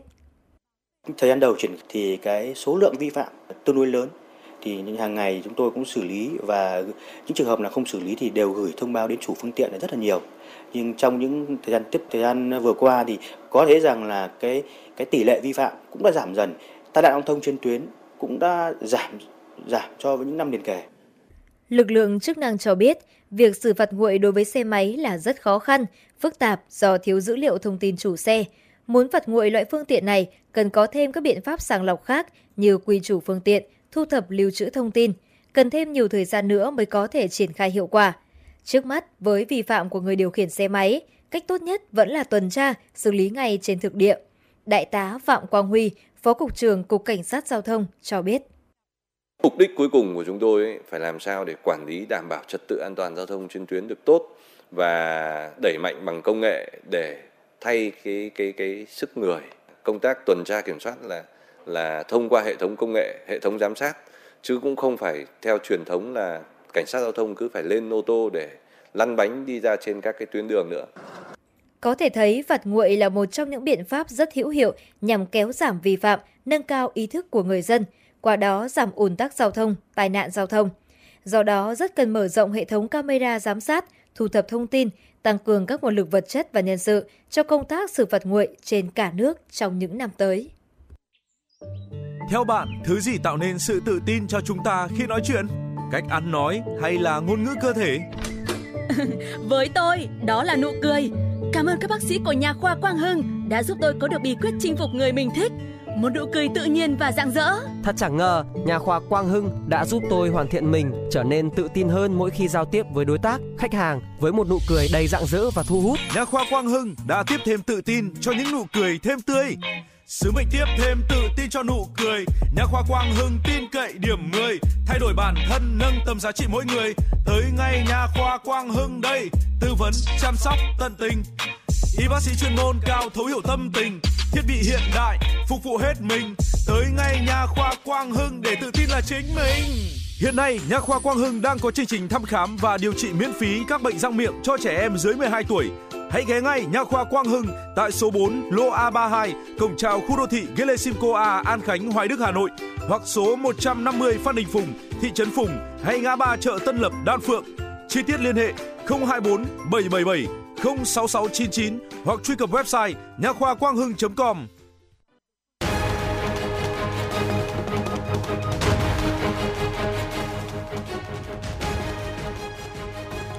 Để góp phần tăng cường tính tương tác giữa thính giả và kênh phát thanh tin tức và giao thông Hà Nội, bên cạnh số điện thoại hotline của chương trình 0243 688 9090 trên các nền tảng số của Hà Nội TV Online thì trang fanpage chính thức của kênh sóng trên nền tảng mạng xã hội Facebook với tên gọi FM90 tin tức và giao thông Hà Nội đã được ra mắt.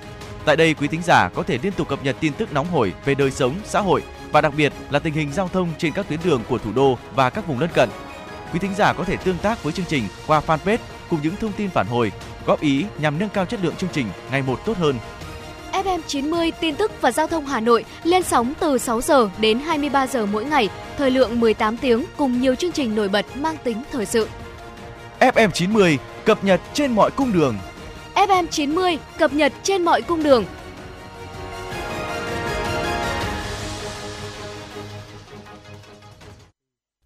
Xin được quay trở lại với những tin tức đáng quan tâm.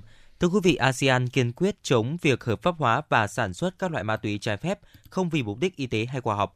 Khẳng định trên được đưa ra tại hội nghị cấp bộ trưởng ASEAN về các vấn đề ma túy lần thứ 8 diễn ra hôm qua tại Lào.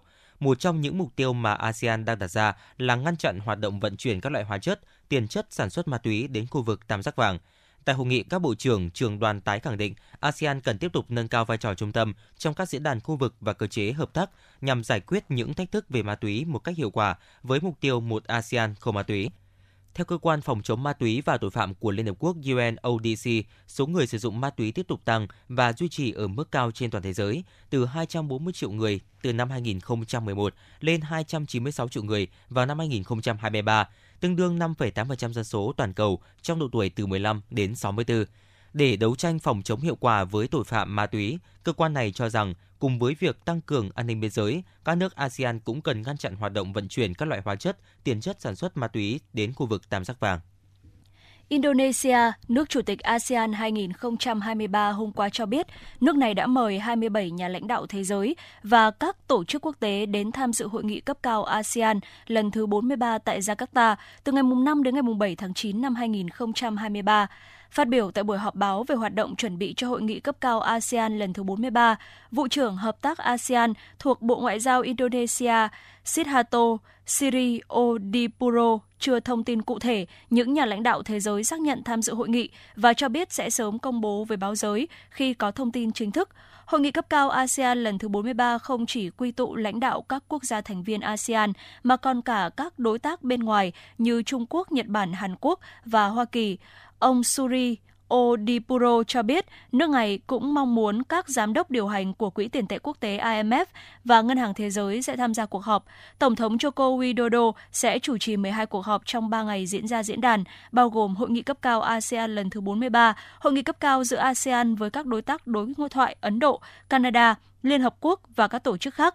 Tổng thống Jokowi cũng sẽ chủ trì hội nghị cấp cao Đông Á EAS lần thứ 18, bao gồm 18 quốc gia, trong đó có 10 quốc gia thành viên ASEAN và Australia, Trung Quốc, Ấn Độ, Nhật Bản, New Zealand, Hàn Quốc, Nga và Mỹ.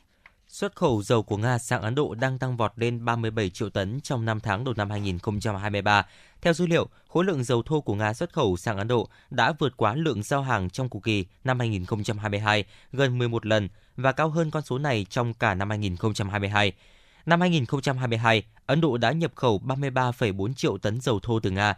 Trong giai đoạn được báo cáo, Nga đã trở thành nhà cung cấp dầu thô hàng đầu của Ấn Độ, tiếp theo là Iraq 21,4 triệu tấn, Ả Rập Xê Út 17,5 triệu tấn. Theo công ty phân tích hàng hóa Kepler, nhập khẩu dầu thô của Ấn Độ tiếp tục tăng trong mùa hè lên mức cao kỷ lục 2,2 triệu thùng một ngày trong tháng 6 và tăng trong 10 tháng liên tiếp.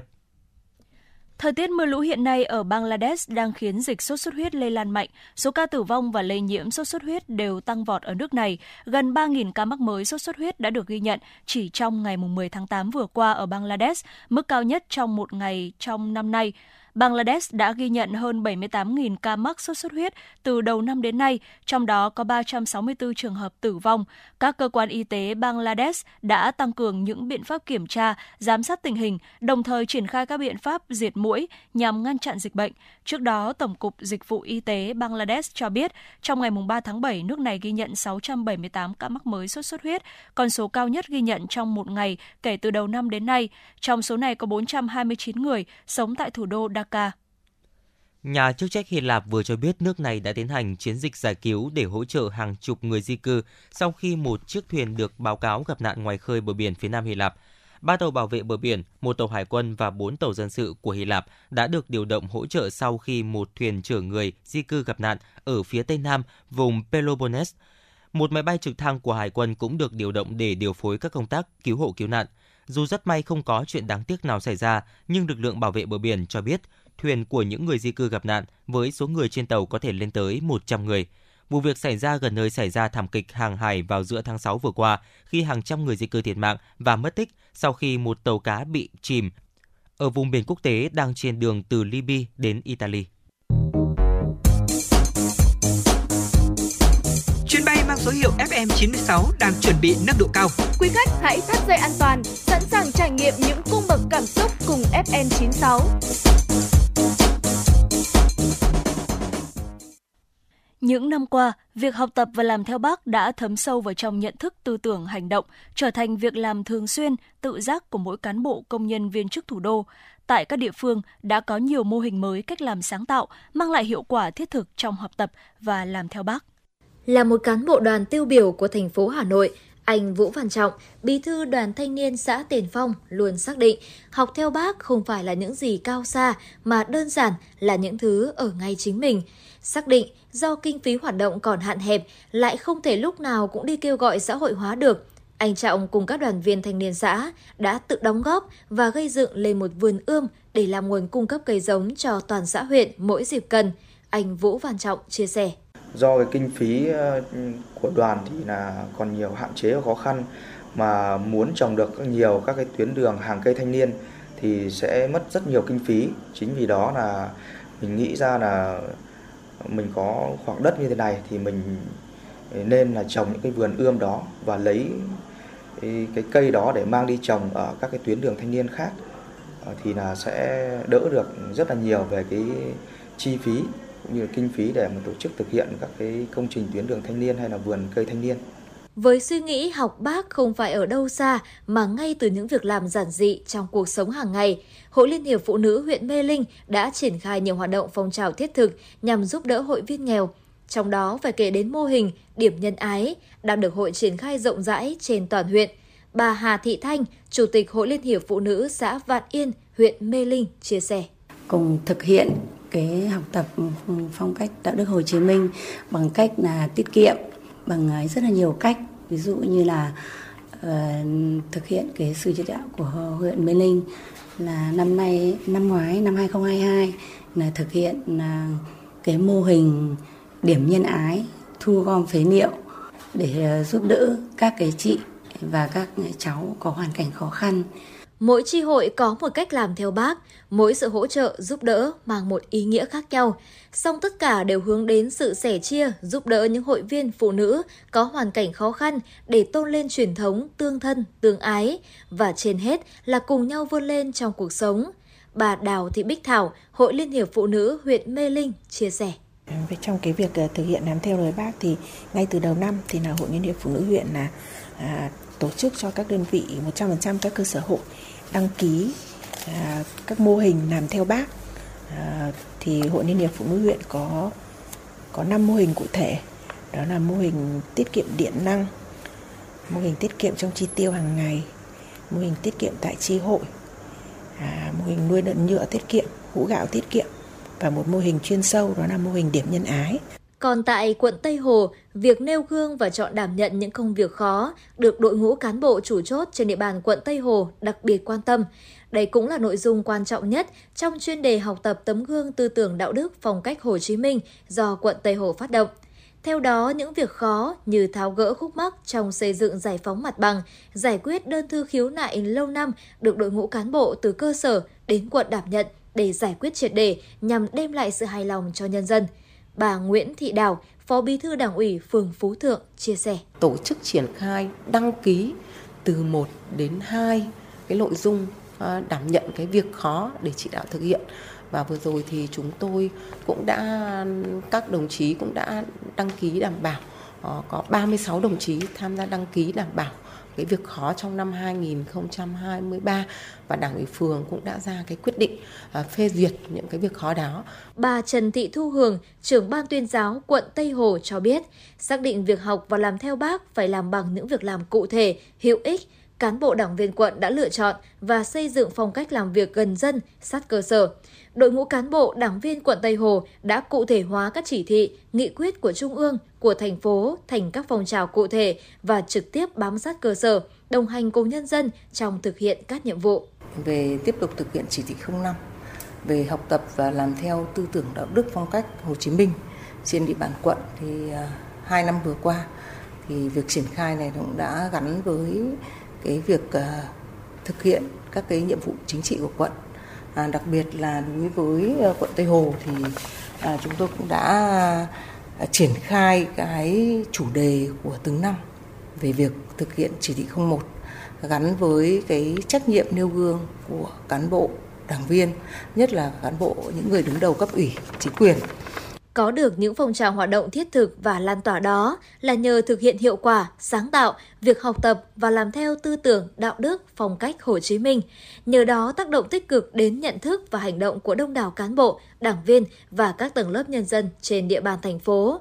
Ông Nguyễn Xuân Huy, Phó trưởng ban tuyên giáo huyện Mê Linh cho biết. Trong những năm qua, phong trào thi đua yêu nước đã được các cấp các ngành đơn vị trên địa bàn huyện triển khai thực hiện nghiêm túc, ngày càng sâu rộng, đạt hiệu quả, tạo khí thế thi đua sôi nổi, góp phần động viên, khích lệ tinh thần học tập, lao động sản xuất, sáng tạo của mọi tầng lớp nhân dân, tạo động lực to lớn thúc đẩy phát triển kinh tế xã hội, xây dựng quê hương Mê Linh ngày càng vững mạnh.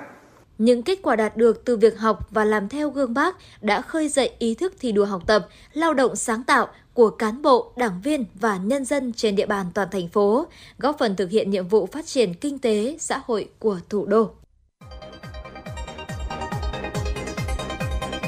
Pháp luật với cuộc sống, chương trình tọa đàm giải đáp các vấn đề về luật pháp. Pháp luật với cuộc sống, chương trình đối thoại thẳng thắn với góc nhìn đa chiều và phân tích chuyên sâu.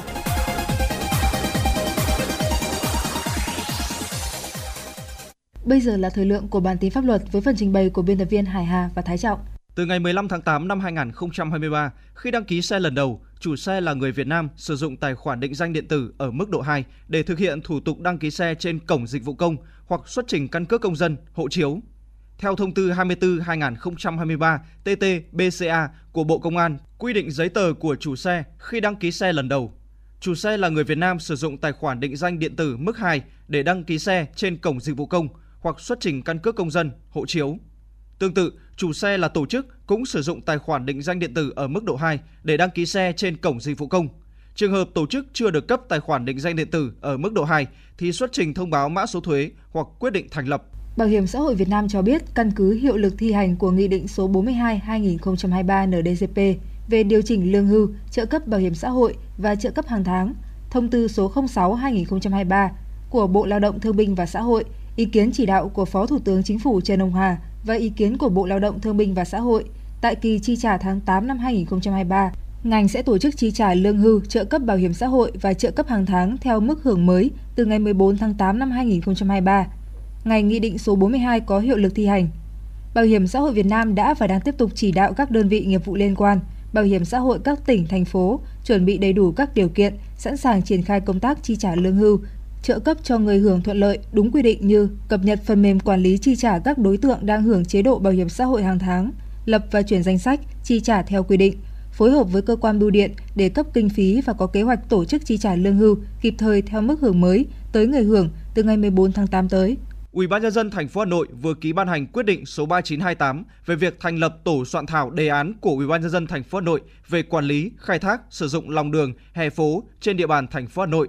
Tổ có trách nhiệm nghiên cứu, xây dựng và tham mưu Ủy ban nhân dân thành phố về đề án quản lý, khai thác, sử dụng lòng đường, hè phố trên địa bàn thành phố, trình cấp có thẩm quyền thông qua, ban hành đề án theo quy trình, quy định. Tổ soạn thảo được sử dụng con dấu của Sở Xây dựng để hoạt động. Tổ tự giải thể sau khi đề án được ban hành. Thời gian vừa qua, tại các cung đường ven đô trên trục đại lộ Thăng Long xuất hiện tình trạng xe tải trọng lớn có dấu hiệu quá khổ quá tải, lưu thông với tần suất dày đặc, khói bụi mù mịt, tiềm ẩn nguy cơ cao về tai nạn giao thông và gây ô nhiễm môi trường. Phóng viên đã ghi nhận thực tế tình trạng này. Bãi tập kết đất cả trăm nghìn mét khối này nằm gần đường gom đại lộ Thăng Long thuộc xã Ngọc Mỹ, huyện Quốc Oai. Tại đây, mỗi ngày có hàng trăm lượt xe tải, xe kéo rơ móc mang logo mặt trời đỏ, CT giao thông 18 có dấu hiệu quá khổ, quá tải chạy qua đây. Sau khi chất tải cao hơn thành thùng và che phủ sơ sài, các xe này di chuyển xuôi theo đường gom qua các tuyến tỉnh lộ thuộc huyện Quốc Oai để cung cấp cho các công trình đang xây dựng. Ông Nguyễn Văn Mạnh, thị trấn Quốc Oai, thành phố Hà Nội và một số người dân giấu tên cho biết. Cái đoạn cua này là đi gần như không giảm tốc không gì cả. Nói chính xác ra là nếu như xe máy hoặc là những người đi bộ đấy, một đoạn cua này khi xảy ra chết người là chuyện bình thường. May là không chưa chết người đâu nhá. Chắc chắn là ảnh hưởng rồi. Thứ nhất là mình đã thấy hay có xảy, xảy ra tai nạn đấy. Cái thứ hai là nó bụi.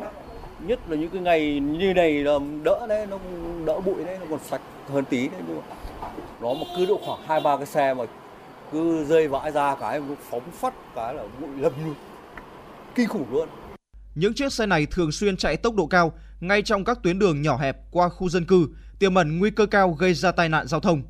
Việc che đậy sơ sài khiến vật liệu cuộn tung, rơi vãi, khói bụi mù mịt trên những quãng đường hàng chục km gây ảnh hưởng trực tiếp đến cuộc sống của các hộ dân sinh sống tại đây. Một số người dân thị trấn Quốc Oai, thành phố Hà Nội cho biết thêm.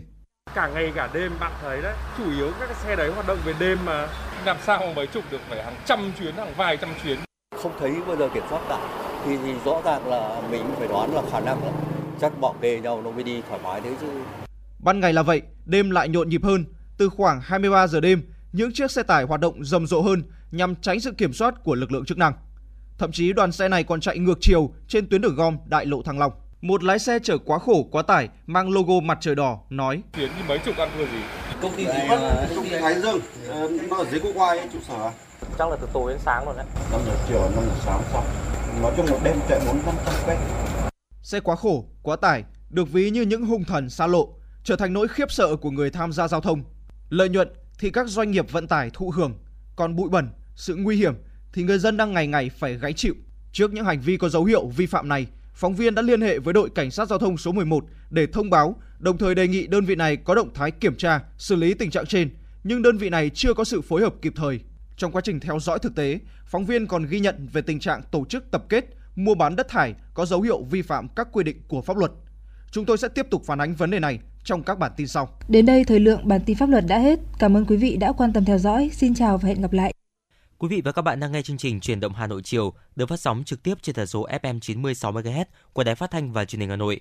Chỉ đạo nội dung Nguyễn Kim Khiêm, chỉ đạo sản xuất Nguyễn Tiến Dũng, tổ chức sản xuất Lê Xuân Luyến, biên tập Lưu Hương, kịch bản Trần Hằng, thư ký chương trình Kim Dung, MC Quang Minh Tung Minh cùng kỹ thuật viên Quốc Hoàn thực hiện. Còn ngay bây giờ thì xin mời quý vị thính giả chúng ta cùng quay trở lại với những giai điệu âm nhạc của FM96.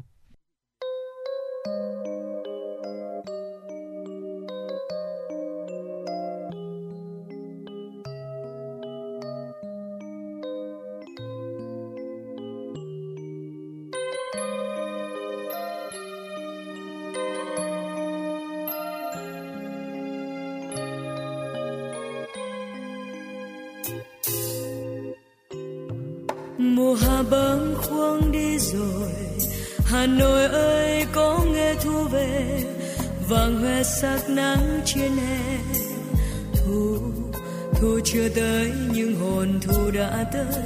Chiều lạc lối buông theo làn tóc. Hồ tây ngân nga chuông chiều, ngần ngờ dương liễu nghiêng soi vào. Mặt hồ xanh đến khôn nguôi, nghe heo mai nói thầm đều chi đó vội vàng lá chín đỏ trên cây. Hà nội ơi, mỗi góc phố hàng cây nhắc tới những kỷ niệm xưa. Hà nội nơi nhọc nhằn mẹ nuôi tôi bao năm tháng. Hà nội đó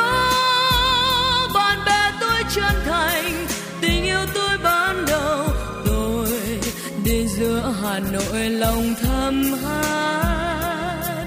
Hà nội ơi.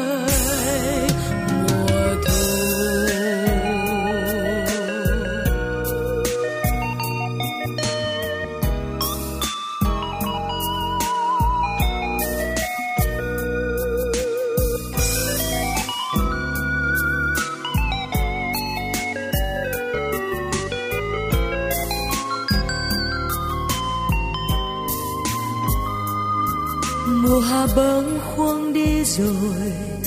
Hà nội ơi, có nghe thu về? Vàng hoe sắc nắng trên hè. Thu thu chưa tới, nhưng hồn thu đã tới. Chiều lạc lối buông theo làn tóc. Hồ tây ngân nga chuông chiều. Ngần ngờ dương liễu nghiêng soi vào. Mặt hồ xanh đến khôn nguôi.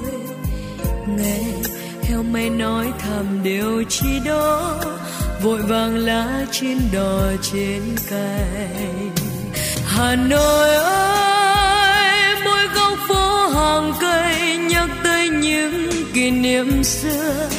Hà nội nơi nhọc nhằn mẹ nuôi tôi bao năm tháng. Hà nội đó thành tình yêu tôi ban đầu. Tôi đến giữa hà nội, lòng thầm hát. Hà nội ơi, hà nội ơi, mỗi góc phố hàng cây nhắc tới những kỷ niệm xưa. Hà nội nơi nhọc nhằn mẹ nuôi tôi bao năm tháng. Hà Nội đó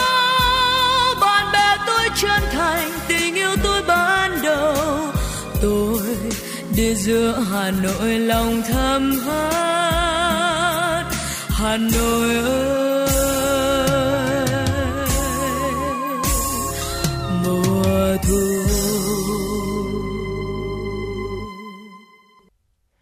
Quý thính giả đang quay trở lại với chuyển động Hà Nội chiều. Thưa quý vị, tuổi trẻ công an thủ đô thời gian vừa qua bằng những hành động việc làm cụ thể đã không ngừng nỗ lực phấn đấu học tập và làm theo tư tưởng đạo đức phong cách của bác, ghi nhận của phóng viên chuyển động Hà Nội. Đại úy Nguyễn Tuấn Anh, Phó trưởng Công an phường Hàng Mã, là một trong những gương mặt trẻ tiêu biểu của thủ đô với nhiều chiến công trong đấu tranh phòng ngừa tội phạm. Tốt nghiệp Học viện Cảnh sát Nhân dân năm 2014, đồng chí về nhận công tác tại đội Cảnh sát Hình sự Công an quận Hoàn Kiếm. Tại đây, đồng chí luôn tâm niệm phải học tập theo tư tưởng, đạo đức, phong cách của bác và lấy 6 điều bác Hồ dạy công an nhân dân làm tiêu chí để rèn luyện, phấn đấu. Bản thân tôi thì là một chiến sĩ trẻ thì trong à, lực lượng à, công an nhân dân thì tôi vẫn à, luôn là chăn trở về cái công việc hàng ngày của mình. Bản thân tôi là phải thấm nhuần 6 điều bác Hồ dạy công an nhân dân và lấy đó cái làm cái kim chỉ nam cho mọi hành động cũng như là là việc thực hiện nhiệm vụ của mình. Ngoài cái việc thấm nhuần nhận đấy, tôi còn phải lan lan tỏa về những cái điều mà giản dị mộc mạc mà bác dạy công an nhân dân đến từng cán bộ chiến sĩ. Từ sự lan tỏa đấy có thể phát huy được truyền thống tốt đẹp của lực lượng mình. Bên cạnh học tập và làm theo lời bác, cộng thêm nhiệt huyết và sức trẻ, Đại úy Nguyễn Tuấn Anh chia sẻ, trong thực hiện nhiệm vụ điều tra, giải quyết các vụ tệ nạn, tai nạn giao thông, nhất là công tác đấu tranh với các loại tội phạm, đồng chí luôn thận trọng, tỉ mỉ, xem xét từng chi tiết của hiện trường tệ nạn, tai nạn. Yếu tố để giúp tôi ờ, có thể hoàn thành được thì điều đầu tiên đó là cái sự ờ, quan tâm chỉ đạo sát sao của lãnh đạo quan quận cũng như là lãnh đạo ủy ban nhân phường và đồng chí à, trưởng quan phường. Ngoài ra đó là sự đoàn kết, không ngại gian khó để hoàn thành những nhiệm vụ. Trong cái tháng thanh niên này thì à, công an phường cũng đã có cái sự phối hợp với một số đơn vị để tiến hành à, tuyên truyền, giáo dục về mặt pháp luật đối với trẻ trong vị thành niên ví dụ như là phối hợp với đơn vị cấp trường trung học cơ sở thanh quan có những cái buổi tuyên truyền về ma túy khi tham gia giao thông ngoài ra, ban chỉ huy quan phường cũng đã chỉ đạo đến các đồng chí cảnh sát khu vực là thường xuyên à, bám sát địa bàn tuyên truyền nhắc nhở đến số thanh niên mà có những cái biểu hiện mà nghi vấn à, liên quan đến à, cái tội phạm mà nổi lên hiện nay đó là là đua xe và gây dối trật tự công cộng còn Thượng úy Trần Hương Trà, bí thư đoàn cán bộ phòng PX03 Công an thành phố Hà Nội lại là một bí thư đoàn thanh niên năng nổ. Nhiều năm qua, đồng chí nhận được nhiều giải thưởng của công an thành phố. Đồng chí chia sẻ, niềm vinh dự, trách nhiệm và tự hào của người chiến sĩ công an thủ đô là được học theo bác, phấn đấu vì bình yên cuộc sống và hạnh phúc của nhân dân. Tôi sẽ luôn luôn cố gắng phấn đấu để uh, hoàn thành tốt công tác chuyên môn mà Đảng ủy Ban Chỉ huy phòng công uh, PX03 giao và trở thành một người thủ lĩnh đoàn hoàn thành tốt xuất sắc các nhiệm vụ và để cho cán bộ chiến sĩ và đoàn viên trong đơn vị sẽ luôn tin tưởng. Những cán bộ chiến sĩ công an trẻ như Đại úy Nguyễn Tuấn Anh, Thượng úy Trần Hương Trà cùng với hàng nghìn cán bộ chiến sĩ trẻ thủ đô đã tạo nên niềm tin vững chắc và những hình ảnh đẹp về người chiến sĩ công an thủ đô trong lòng nhân dân. Những giọt máu đào đã đổ xuống, hàng trăm đồng chí đã hy sinh khi tuổi đời còn rất trẻ, là biểu tượng cao đẹp của lực lượng công an thủ đô trong học tập và thực hiện 6 điều Bác Hồ dạy, có phần tô thắm làm dạng dỡ truyền thống vẻ vang của lực lượng công an nhân dân, vì nước quên thân, vì dân phục vụ. Thiếu tá Bùi Mạnh Hùng, Bí thư Đoàn Thanh niên Công an thành phố Hà Nội chia sẻ. Rất nhiều những gương à, thanh niên tiêu biểu, những gương mặt trẻ đã được à, tôn vinh không chỉ của công an thành phố mà của toàn quốc cũng của lực công an dân hay lực à, thành phố Hà Nội và trong đó chỉ tấm gương thì cũng đã có rất nhiều cái thành tích chiến công được ghi nhận đánh giá cao và được bổ nhiệm vào các vị trí lãnh đạo rất là quan trọng của công an thành phố và trong thời gian vừa qua thì rất nhiều những tấm gương tiêu biểu đó thì đã tiếp tục lan tỏa hơn nữa cái hình đẹp của lượng công thủ đô đến với quần chúng nhân dân, đến với cộng đồng, mang lại những giá trị nhân văn, những cái giá trị xã hội hết sức là to lớn. Trong thời đại mới, trước nhiệm vụ đảm bảo an ninh trật tự đã và đang đặt ra những yêu cầu hết sức nặng nề, đòi hỏi mỗi cán bộ chiến sĩ, nhất là thế hệ trẻ, phải không ngừng phấn đấu, tiếp tục thực hiện 6 điều Bác Hồ dạy công an nhân dân để phát huy phẩm chất của người đoàn viên công an thủ đô, bản lĩnh, nhân văn, vì dân phục vụ. Để giữ an ninh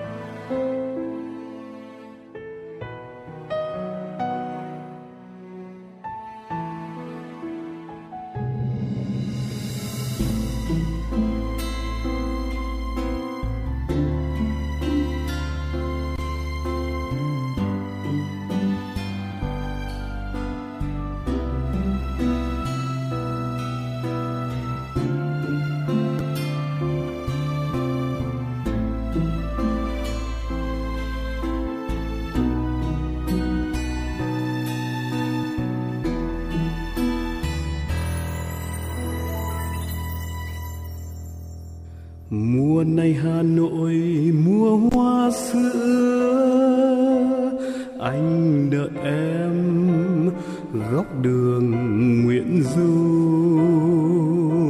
Hoa sữa thơm, mùi hương chờ đợi.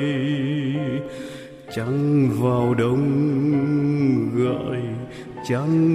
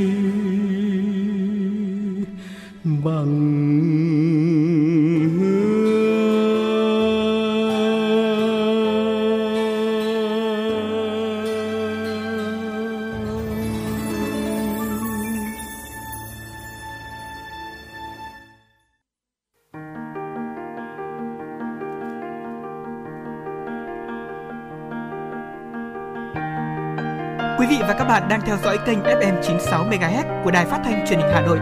Hãy giữ sóng và tương tác với chúng tôi theo số điện thoại 024 3773 6688. FM 96 đồng hành trên mọi nẻo đường.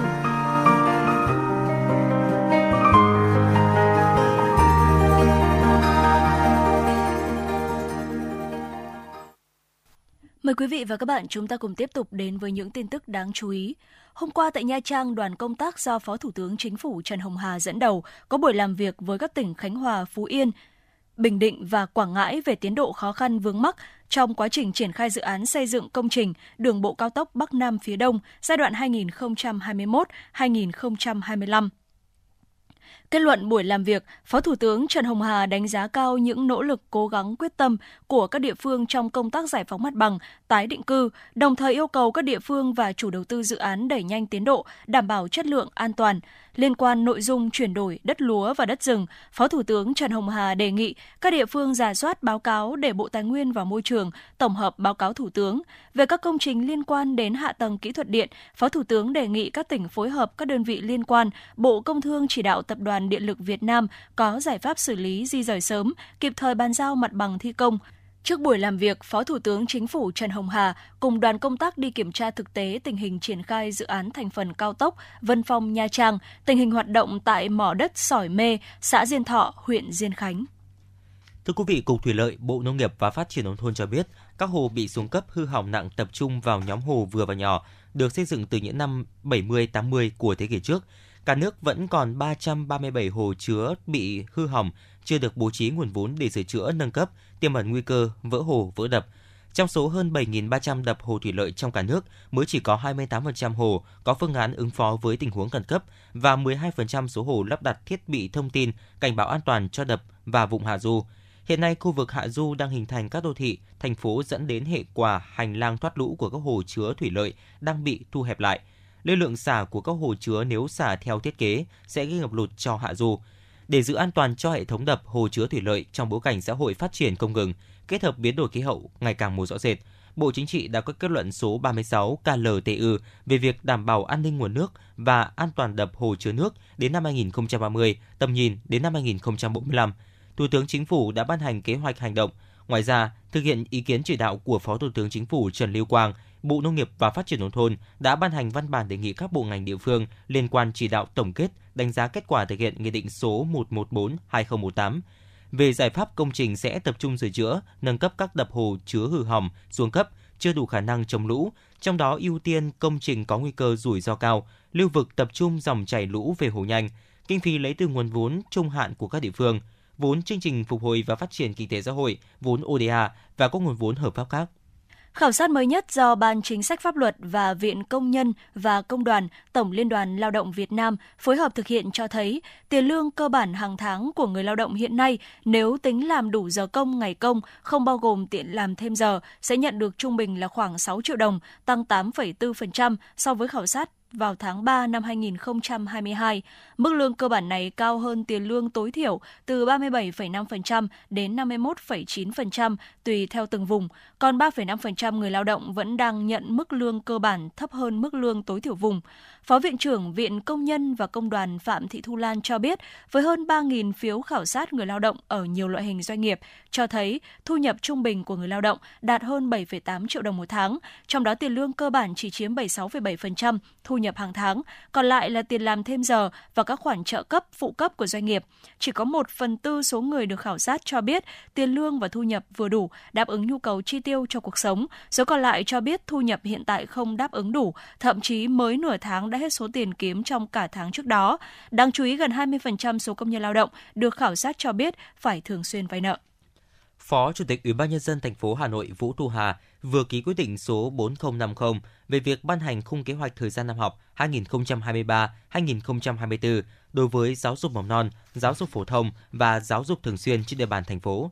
Theo đó, khung kế hoạch thời gian năm học 2023-2024 học sinh các cấp học tiệu trường sớm nhất từ ngày 28 tháng 8, riêng học sinh lớp 1 tiệu trường sớm nhất từ ngày 21 tháng 8. Ủy ban nhân dân thành phố cũng quy định khung kế hoạch thời gian năm học 2023-2024 cụ thể như sau: kết thúc học kỳ 1 trước ngày 15 tháng 1 năm 2024, hoàn thành kế hoạch giáo dục học kỳ 2 trước ngày 25 tháng 5 năm 2024 và kết thúc năm học trước ngày 31 tháng 5 năm 2024 thời gian xét công nhận hoàn thành chương trình tiểu học và xét công nhận tốt nghiệp trung học cơ sở trước ngày 30 tháng 6, hoàn thành tuyển sinh các lớp đầu cấp trước ngày 31 tháng 7 năm 2024. Thưa quý vị và các bạn, phần tiếp theo của chương trình, mời quý vị và các bạn đến với tấm gương Phùng Bá Hưng, xã Dương Liễu, huyện Hoài Đức với ước mơ lan tỏa tri thức ở các vùng quê nghèo.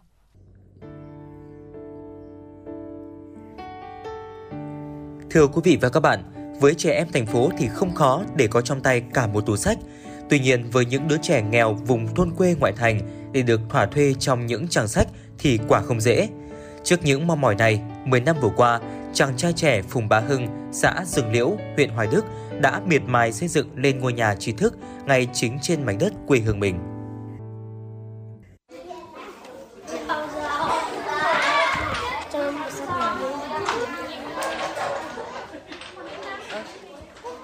Những ngày cuối tuần, Thư viện sách Dương Liễu ở xã Dương Liễu, huyện Hoài Đức, Hà Nội lại rộn ràng tiếng cười đùa vui vẻ của những đứa trẻ làng quê lùi tới đây đọc và mượn sách. Em Phí Văn Trường, Phí Thị Trang cho biết, không chỉ cuối tuần mà đợt này thi xong nên ngày nào em cũng tới thư viện để được đọc những cuốn sách hay, chơi những trò chơi bổ ích cùng các bạn. Thì em rất thích đến đây. Mỗi ngày thì em này đọc được một quyển sách bổ ích hơn. Ở đây có rất là nhiều cuốn sách mà em khó có thể tìm mua hoặc là giá thành của nó ở ngoài thị trường rất là cao. Khi đến đây thì em lại được đọc chúng một cách miễn phí. Không chỉ thu hút các em học sinh, mà với nhiều người lớn tuổi, nơi đây cũng là điểm hẹn để bồi đắp tri thức văn hóa. Bà Phí Thị Liễu, thôn Thống Nhất, xã Dương Liễu chia sẻ. Ba cũng thích, nhưng các cháu cũng thích. Có mượn sách, có đọc sách hết. Một trang này là cứ đến tối nó hết ngày.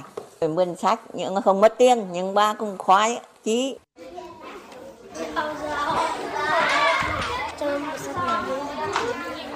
Để có được không gian thư viện này, phải kể đến nỗ lực không mệt mỏi của chàng trai trẻ Phùng Bá Hưng.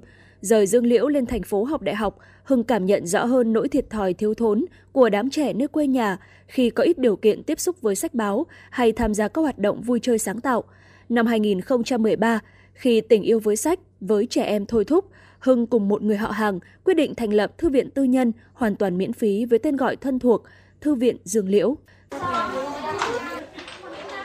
Thì với cái ý tưởng ban đầu hết sức là đơn giản thôi. Chúng tôi muốn có một cái không gian cho trẻ con đến đọc sách để cho các bạn trẻ được hiểu hơn về cái việc là đọc sách có lợi ích như thế nào và tại cái thời điểm đấy thì các trò chơi online cũng bắt đầu phát triển và chúng tôi nhận ra rằng là khu vực xung quanh mình thì không có một thư viện nào cả và thư viện dân đã được thành lập dựa trên cái mục đích hết sức đơn giản như thế. Tuy nhiên khó khăn chồng chất khó khăn khi mà người dân lại nghi ngại sao mọi thứ lại miễn phí, liệu có âm mưu gì hay không?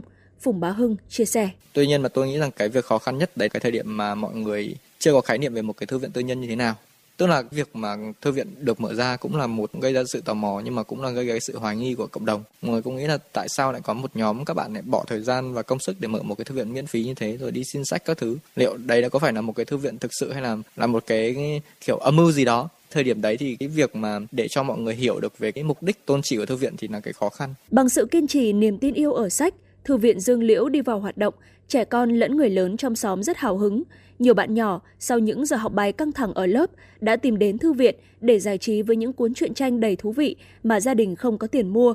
Các bậc phụ huynh thấy con biết làm bạn với sách, biết cách nâng đỡ nhau trong học tập và tiến bộ lên mỗi ngày thì rất ủng hộ.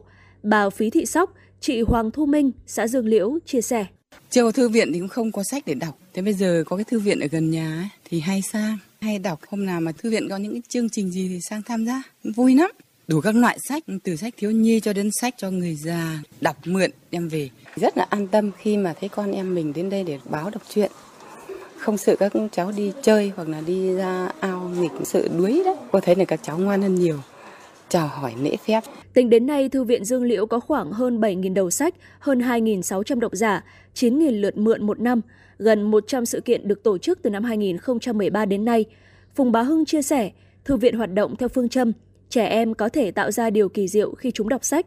Câu nói ấy cũng là kim chỉ nam để chúng tôi hoạt động hiệu quả suốt 10 năm qua. Nhờ vào cái việc là chúng tôi à, cũng không lo ngại rằng cái việc là mọi người hiểu nhầm, cũng không lo ngại rằng cái việc là sau này làm có làm được không, mà tại thời điểm đấy chúng tôi chỉ biết rằng là cái mục tiêu để xây dựng thư viện và xây dựng một cái địa điểm miễn phí cho trẻ con là cái mục tiêu cao nhất. Vì thế thì à, chúng tôi cứ làm. Tài sản đáng quý khác là sau 10 năm tuyển chọn, thiết lập, hiện thư viện có gần 80 tình nguyện viên gắn bó.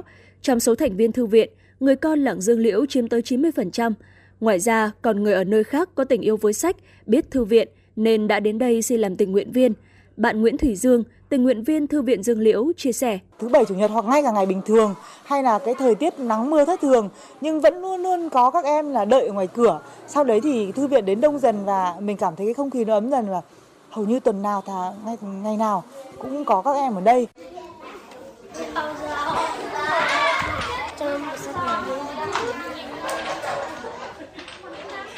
Thư viện Dương Liễu không chỉ đơn thuần phục vụ đọc sách báo mà còn trang bị cho người đọc, đặc biệt là các em nhỏ kỹ năng sống, ý thức bảo vệ môi trường, tuân thủ pháp luật, hình thành lối sống lành mạnh, thân ái, biết yêu thương chia sẻ. Thực sự là cái điều mà mình thu nhận mà mình thấy rõ nhất, mình cảm thấy đây là một cái công việc và đây là một cái sở thích và mình cảm thấy là cái công việc cộng đồng nó đem lại cho mình cái niềm vui. Sau đấy thì mình cảm thấy được là cái giá trị đấy nó lan tỏa được cho mọi người. Mình tổ chức được nhiều các hoạt động hơn, nhiều người tham gia hơn thì mình thấy à ngoài cái được cho mình thì còn được cho mọi người nữa. Sau chặng đường 10 năm, điều ngọt ngào mà Phùng Bá Hưng nhận được chính là sự tin tưởng, tình cảm mà mọi người dành cho. Các bậc phụ huynh, người dân trong xã Dương Liễu tự hào và sẵn lòng đóng góp ủng hộ các hoạt động của thư viện. Tình cảm mọi người dành cho thư viện không gì đong đếm được. Anh Hưng hạnh phúc nói. Trong 10 năm nay thì tôi nghĩ là cái thành tựu lớn nhất mà thư viện dân đã đạt được đấy là ngày càng nhiều cái sự tin tưởng của mọi người bằng cái việc là mỗi một buổi mà thư viện mở cửa thì phụ huynh đưa con đến đọc sách khá là đông. Và mỗi khi mà thư viện có sự kiện hoặc là một cái đợt nào để cần quyên góp cho quỹ hay là cho hoạt động của thư viện thì hầu như chúng tôi chỉ có đăng trên mạng xã hội như trên trang Facebook hoặc là Zalo thì nhận được cái sự ủng hộ ngay lập tức. Thì đấy là cái thành công nhất của thư viện Dương Liễu cho đến thời điểm hiện tại. Luôn đầy ắp những ý tưởng sáng tạo và mong muốn đóng góp cho cộng đồng, Phùng Bá Hưng đang ấp ủ ước ao được mở rộng phạm vi, quy mô thư viện Dương Liễu tầm cỡ hơn, ổn định hơn. Khát khao ấy tiếp tục là động lực để anh cùng các cộng sự vững tin trên con đường mở ra thế giới kỳ diệu, tràn đầy yêu thương với những người xung quanh, đặc biệt là với trẻ nhỏ nơi các vùng quê nghèo.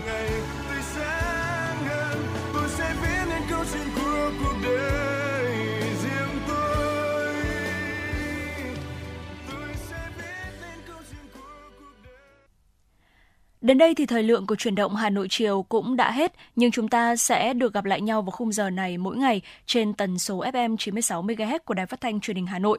Chúng tôi sẽ được nhắc lại số điện thoại nóng của chương trình 024 3773 6688. Hãy tương tác với chúng tôi để chia sẻ những vấn đề mà quý vị và các bạn đang quan tâm hoặc đóng góp cho chương trình ngày một hấp dẫn hơn. Còn bây giờ xin chào tạm biệt và hẹn gặp lại.